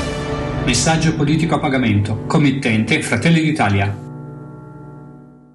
Sogni di giocare contro il capitano? Nella capitale nasce la prima Academy della Roma Calcio a 8 per uomini e donne dai 18 ai 45 anni. Iscriviti anche tu. Visita il sito www.asromacalcioa8.it e compila il form nella sezione Accademia. Sarai ricontattato e potrai entrare nel mondo del calcio a 8 da protagonista insieme alla Roma Calcio a 8. E sabato 18 e venerdì 24 settembre ti aspettiamo agli Open Day dell'Academy della Roma Calcio a 8. Per info invia un WhatsApp al 331 1580 6305. Dolcezza, che c'è? Le vacanze sono finite, l'estate sta finendo. Ma le offerte dei supermercati M+ non finiscono mai. Allora portami subito da M+.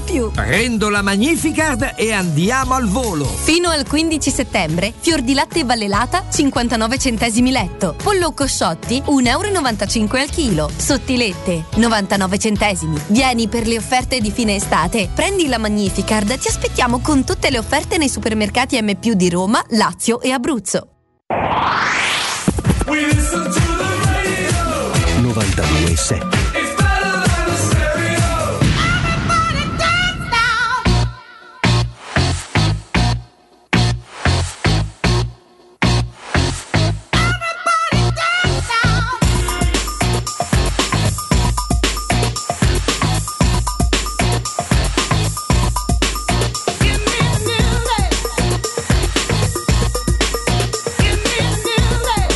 Torniamo in diretta e sentiamo subito chi c'è linea con noi allo 0688 52 18 14. Pronto? Sì. Salve, sono Gianni. Ciao Gianni. Avevo chiamato l'altra volta quando Andrea parlava di Pastore, non so se ti ricordi, c'è pure tu Federico. Sì. Ricordo la voce ma non ricordo, sì, però la ricordo anch'io. Quando sì, ci siamo sentiti parlava di Pastore, che l'aveva visto bene soltanto nel Palermo, e io sono di Palermo, quindi sì, come sì, no. Allora questa cosa me la ricordo, che eri di Palermo. Assolutamente sì. Perfetto. Tra l'altro conosco pure Piero, che l'ho incontrato una volta. Dove? Valentino. Al commissariato? Dove? No, da Valentino, in via di Tor. Sì, una vicino a Tor Sapienza, sì. C'era Cassetti. Comunque volevo ricordare un discorso. Ieri vedendo i gol del Manchester, che ha subito il Manchester, io parlavo della difesa, prima difesa è fatta cosa che ha fatto Mourinho, no? Basta vedere l'atteggiamento di Bagnez quando c'è il pallone sulla fascia laterale, è indeciso se darà al portiere. Con Mourinho fallo laterale, sì, o butta fuori. Quindi nel dubbio, cioè Cosi mi ha detto, ha fatto un esempio perfetto, non l'ha chiamato più costruzione dal basso, distruzione dal basso, perché gol che prende ieri l'Atalanta e prende il Manchester è il problema di questo sistematico passaggio indietro. Io l'altra volta avevo detto, ho fatto le statistiche del campionato inglese, tedesco, perché tanto raddoppio del Borussia Dortmund, scusami. Che ha segnato? Sì. Che è il primo gol in carriera di Alan? Uno a caso. No. Vabbè, scusaci. No, prego, pure io lo stavo vedendo. E quindi dicevo che Mourinho ha dato questa impostazione, che quando bisogna mettere la palla in tribuna si mette. Perché io ricordo con terrore i primi 15 minuti del Milan dell'anno scorso, non so se ve lo ricordo. Me lo ricordo, sì. Quindi vi continuo a seguire. Una partita imbarazzante. Grazie Gianni. Ciao Gianni. Ciao Gianni. Qui gol, insomma, diciamo classico su una sponda, praticamente. Una gol fa Bellingham. Sì, Bellingham fa una grandissima giocata e Haaland c'è. Finisce 2-0 il primo tempo. 0688 52 18 14. Pronto? Pronto Federico? Sì. Ciao Edoardo. Un'altra cosa è l'atteggiamento difensivo di Mourinho con un dato che mi è piaciuta molto e sta a testimoniare anche il click nella testa dei nostri giocatori. Si vede quasi di sfuggita.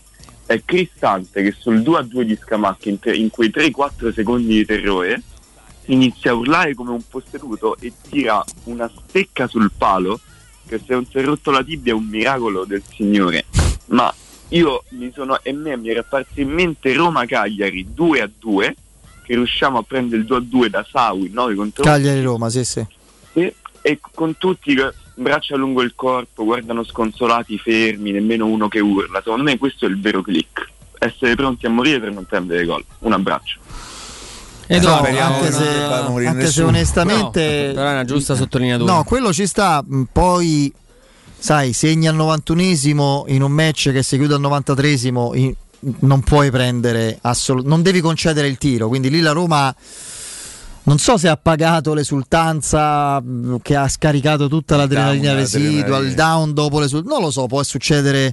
La Roma ha un vizio storico, anche quando non si è al 90esimo, ha un vizio che io ricordo da quando la seguo: segna, l'azione dopo è sempre potenzialmente pericolosa, sempre l'azione dopo, tutte palla contro chiunque, palla al centro, c'è un calcio d'angolo, un tiro, quello è un'altra cosa, però quella è segnano. No, è un'azione che impazzisce per qua, impazzisce. Vabbè, in un minuto, 30 secondi, non un minuto. Che partita quella sera, 30 secondi con Cicarito che si mangia un gol del 5-4 da solo completamente, 5-4. Pronto?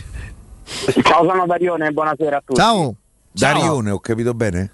Sì, Darione, ciao Piero. Avevo chiamato anche un po' di tempo fa, la mia misura, mi piacciono le forchette, quelle piene, che arrotolano bene. Capisco, anche io lo stesso vizio. Anche Piero, sì. Okay. Vi volevo fare una domanda molto secca. Siete contenti del rinnovo di Pellegrini a quelle cifre o non ha rinnovato? Sì, qualora dovesse rinnovare a certe cifre. Cifre quali? 4? Pare. 4 più bonus. 3,5 più bonus, non credo che arriverà a 4. Sai, se come, guarda, non è questione di essere, come ripete spesso Andrea, un conto sono le opinioni, un conto sono i fatti. Se la dichiarazione alla sua presentazione del nuovo general manager dell'area sportiva è la Roma riparte da Lorenzo Pellegrini, cioè Lorenzo Pellegrini è il fulcro del nostro progetto, è automatico. E Mourinho ne metterebbe Mourinho. 3 in campo. Io comunque ti rispondo di sì, perché io sono convinto che Lorenzo Pellegrini sia un grande giocatore. Io sentendo poi, non sempre l'ha dimostrato, però vedendo che Çalhanoğlu ne prende 6, quanti ne prende? 6,5 eccetera, che Pellegrini ne prenda 3,5 più bonus. Non stiamo parlando di un ingaggio sul quale è alto, ragazzi, ma non è una cosa che te fa dire oddio. Se vuoi la mia risposta è sì, anche per una questione però dici romantica. La tua? No, la mia è soltanto una questione di, a livello di caratteriale personale, se è un giocatore che voi lo ritenete come fulcro, ecco. Cioè, se potrebbe essere la chiave di volta anche per un futuro. Le risposte che sta dando adesso sono ottime, poi vediamo, non bastano, cioè, sicuramente. Finora l'effetto Mourinho su di lui ha prodotto delle gare molto convincenti, anche e soprattutto da quel punto di vista proprio. E poi grazie a Mourinho e grazie a voi perché siete qua sempre. Grazie Dario. Ciao Darione. Grazie Dario. E lui a cena con Dario. Lui inizia il primo tempo non bene col Trabzonspor, sbaglia parecchie cose, ma recuperava anche da un problema fisico. Poi quando segna all'inizio, poi da lì sale. Cambia io quello che io una cosa che vedo che cerco sempre di capire è che tipo di giocata in testa il giocatore, poi che riesca o meno può essere quasi un dettaglio. E a me Lorenzo Pellegrini ogni volta che c'è il pallone, la giocata che c'è in testa è una giocata 8 volte su 10 da grande giocatore, poi delle volte non riesce. Non è proprio un dettaglio che non riesca, però sì, capisco quello che volevi dire. È come il percorso per arrivare a meta, che è più importante il percorso da meta. Quello no. Importante arrivarci poi. Però a me è dato sempre la sensazione di avere in testa un calcio importante che non sempre ci ha fatto vedere, soprattutto non ci ha mai fatto vedere con la continuità con cui sta giocando. Ma lo ricordate, prima l'ho citata quella partita, quella di Firenze De Fonseca, che giocatore lasciammo nel 2019, un giocatore straordinario, Sì. Fece quella partita e non era la prima che faceva in quel periodo, assolutamente clamorosa. Poi lui con il Torino, che è l'inizio della fine di quella stagione sostanzialmente, fa una partita molto simile a quella che fa con il Sassuolo. Si incaponisce, cerca praticamente di risolverla da solo, sbagliando tanto in fase di conclusione, perché la Roma quella partita, a differenza di altre sconcertanti dopo, fu anche molto sfortunata, meritava quasi di vincerla, nemmeno di perderla. E succede però una differenza fondamentale, che questa col Sassuolo comunque l'hai vinta in quel modo, col Torino la perdemmo, tra l'altro con polemiche arbitrali eccetera. Lì iniziò un periodo anche un po' tosto, un po' difficile anche per lui, culminato con dei fischi e una sostituzione credo col Bologna, quando perdemmo con il Bologna di Mihajlović in casa. Quindi lui ha vissuto già fasi importanti e positive, ma anche quella dal tacco vincente nel derby in poi. Sì, lo so, ma non. No, volevo capire se c'era. Non ti preoccupare. Il tacco di Pellegrini nel derby, no? Anche le partite successive, mi ricordo. Poi lì problemi fisici, si ferma, tanto per cambiare, problemi muscolari, recidiva, eccetera. Però ha avuto fasi alterne. Un giocatore così dominante a tutto campo, con quella forza proprio agonistica, quella presenza dinamica, possiamo dire che Pellegrini è trequartista centrale a Roma, è universale in questo momento. Io lo vedo giocare spesso più basso di Cristante. Io lo vedo giocare quest'anno più. Io non ero convinto che il suo ruolo fosse centrocampista e il trequartista. Così c'ho paura che e invece lì riesce a far proprio la differenza. No, io penso al contrario tuo, ma il punto di arrivo è lo stesso, cioè che sta facendo cose strepitose. Io non ero convinto che potesse prendere in mano il centrocampo, cioè nel punto nevralgico del gioco, come invece sta facendo, ripeto, perché la Roma ha un centrocampista, ha un trequartista, ma un centrocampista in più in questo momento. Ci sono allenatori che ti cambiano la carriera. Bianchi stava mandando via Francesco Totti, magari con un altro allenatore non avresti avuto quel tipo di resa, perché non ci sarebbe stato quel click mentale e soprattutto un allenatore che ti dice ne avessi tre, giocherebbero tutti e tre, giochi tre volte tanto e metti dentro tre volte tanto di quello che hai da dare. Dopo le parole di Mourinho, secondo me la società non può non farlo firmare, cioè, ma anche lui, d'accordo. Perché lui all'inizio dice l'ultima dichiarazione, intanto ancora diretta aperta, Vincenzo, 06 88 52 18 14. Lui l'ultima dichiarazione dice manca pochissimo, se non... ma intanto dice scherzando, ma Pulcinella scherzando diceva la verità: se ci sono problemi vi dico dove abita il come si chiama, il procuratore, no, ride, lo andate a cercare. Ma già prima dice la società e Lorenzo devono incontrarsi. Polemica, Occhi ha scritto il suo indirizzo, sì, esatto, cosa che non si fa mai, esatto. E si devono incontrare a metà strada. Sentiamo chi c'è linea. Pronto? Ciao ragazzi, Marco, buonasera. Ciao Marco. Buonasera Marco. Ciao a tutti. Ragazzi, scusate, un po' magari fuori tema, non stretta attualità, ma un po' che provo a chiamare e sono stato fortunato, oggi ho preso la linea. Vai. E c'era una cosa che una considerazione volevo fare con voi. Ma secondo voi, io faccio un esempio, no, per arrivare poi alla Roma, ma se acquisto una casa magari fuori Roma che ha un valore, che ne so, di 100.000 euro e vado dal notaio e l'acquisto a 1,5 milioni, ma secondo voi il notaio che fa? Redige l'atto oppure mi domanda la percentuale? Esatto, adesso lo metto alla Roma, ma quando c'è stato Monchi, ora io mi domando, ma acquistare dei giocatori che non solo non erano calciatori, perché sai, l'errore tecnico magari anche con Reynolds lo possiamo aver fatto, ma pagare degli ex calciatori delle cifre che sono 10 volte le loro cifre di mercato e non di più, giocatori come Biandà che non sono calciatori, ma anche Pastore o Zonzi che l'hai preso dal tuo ex datore di lavoro che poi torna a essere il tuo datore di lavoro. Ma io mi auguro, ma me lo auguro come cittadino, non come tifoso della Roma, ma anche nell'interesse della Roma, che ci sia qualcuno che magari possa aver messo sotto la lente di ingrandimento queste operazioni, perché sono operazioni in finanziaria, si chiamano segnalazioni operazioni sospette, sono troppo sospette.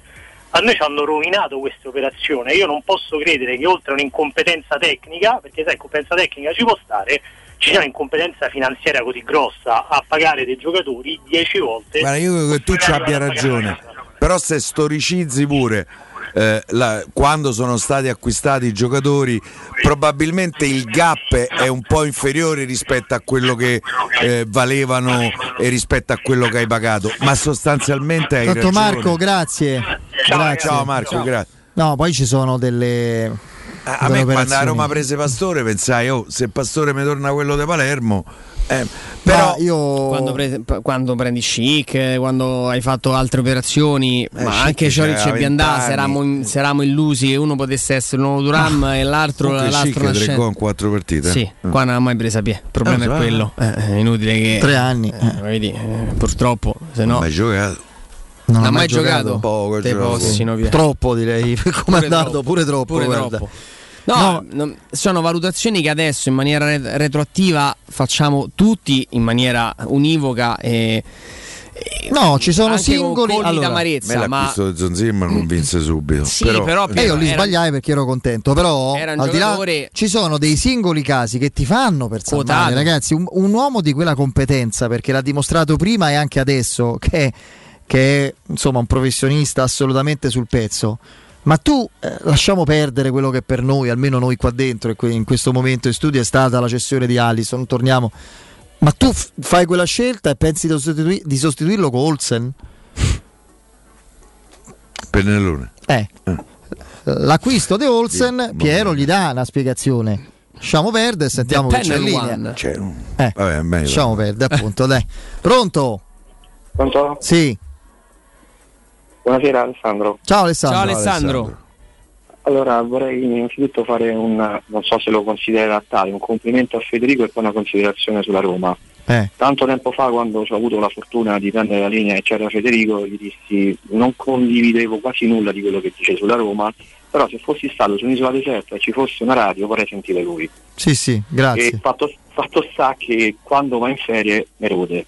te lo dico proprio francamente. Pure a me, per altri motivi. Però, insomma, gliene l'aboliremo. Per il tuo riposo va bene. Sì, il, riposo... il problema è che mi riposo quando vado in ferie, capito? Quello è il dramma. Altri riposano, io no. Vai, scusami, dai, battuta. Allora, invece sulla considerazione sulla Roma, altro appunto. Avete detto giustamente c'è stata una slide indoors sulla Roma, quel palo di Tuare. Sì. Se fosse entrato magari cambiava tutte le sorti della partita, bla bla bla, va tutto bene, ma quante volte siamo stati il lunedì a dire tutto il contrario, certo. che la Roma ha perso o comunque ha pareggiato, e che tante occasioni della Roma non si sono concretizzate con il gol, e che siamo stati lì, mannaggia, avete visto quel Paolo? No, ma chi la Roma o non la conosce o non la ama, o chi improvvisamente la gufa per perdita di posizioni e di interessi, diciamo, contigui alla Roma, ti dice il falso, cioè che la Roma è stata presa a pallate dal Sassuolo. Non è vero, basta vedere il secondo tempo. Ha rischiato e sofferto, ma ha costruito tanto, moltissimo, più delle altre partite, e ha sbagliato tanto sotto porta. Il problema è chi spera che la Roma perda e magari mostra tutto stupidamente, insomma, tutto il suo nervosismo, il suo fegato non spappolato, quello speriamo presto, ma insomma ingrandito. Poi perde la lucidità.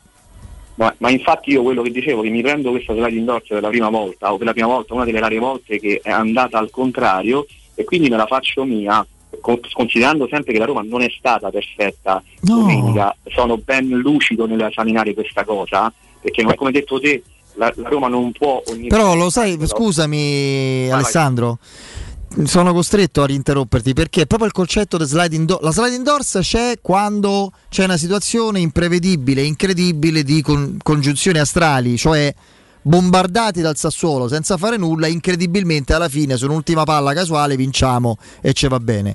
Io la Roma, se rivedo gli highlights, ci sono almeno 3, forse 4, ma diciamo 3, mi tengo basso, occasioni in cui ancora oggi dico: com'è possibile che ne abbiamo segnato lì? È impossibile. Capisci? Quindi è bilanciato il discorso, non è una di quelle situazioni incredibili che c'è successo. Fiorentina-Roma con Ranieri, quando ci bombardano e segniamo con Vucinic, Giulio Sergio para tutto, alla fine al calcio d'angolo gli sbatte addosso a Vucinic e entra. Quella è slide indoors.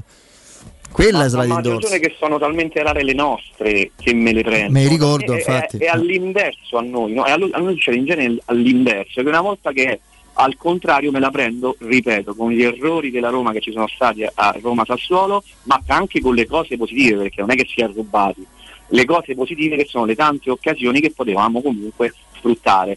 È successo quello che è successo, gol di El Shaarawy, tutto a casa, perfetto, andiamo avanti. Pure Ambergo, grandissimo gol. Grazie Alessandro. Grazie. Ciao, davvero. Ciao. C'è l'ultima, Vincenzo? Allora, che è successo?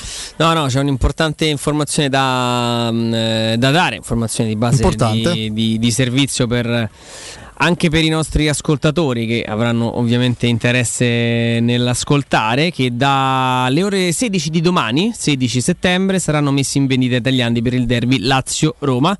Sfida ovviamente prevista domenica 26 e trovate ovviamente Tevere Montemario. Strano. Cioè ci sono i biglietti per i tifosi della Roma anche in Tevere e Montemario? No, solo in Tevere e Montemario. A sud manco sto a discutere. Ogni abbonato potrà acquistare un biglietto per singola transazione. Considerata la capienza massima consentita del 50%, non sarà garantita la possibilità di confermare il proprio posto. La vendita libera solo online partirà dalle ore 16 di lunedì 20.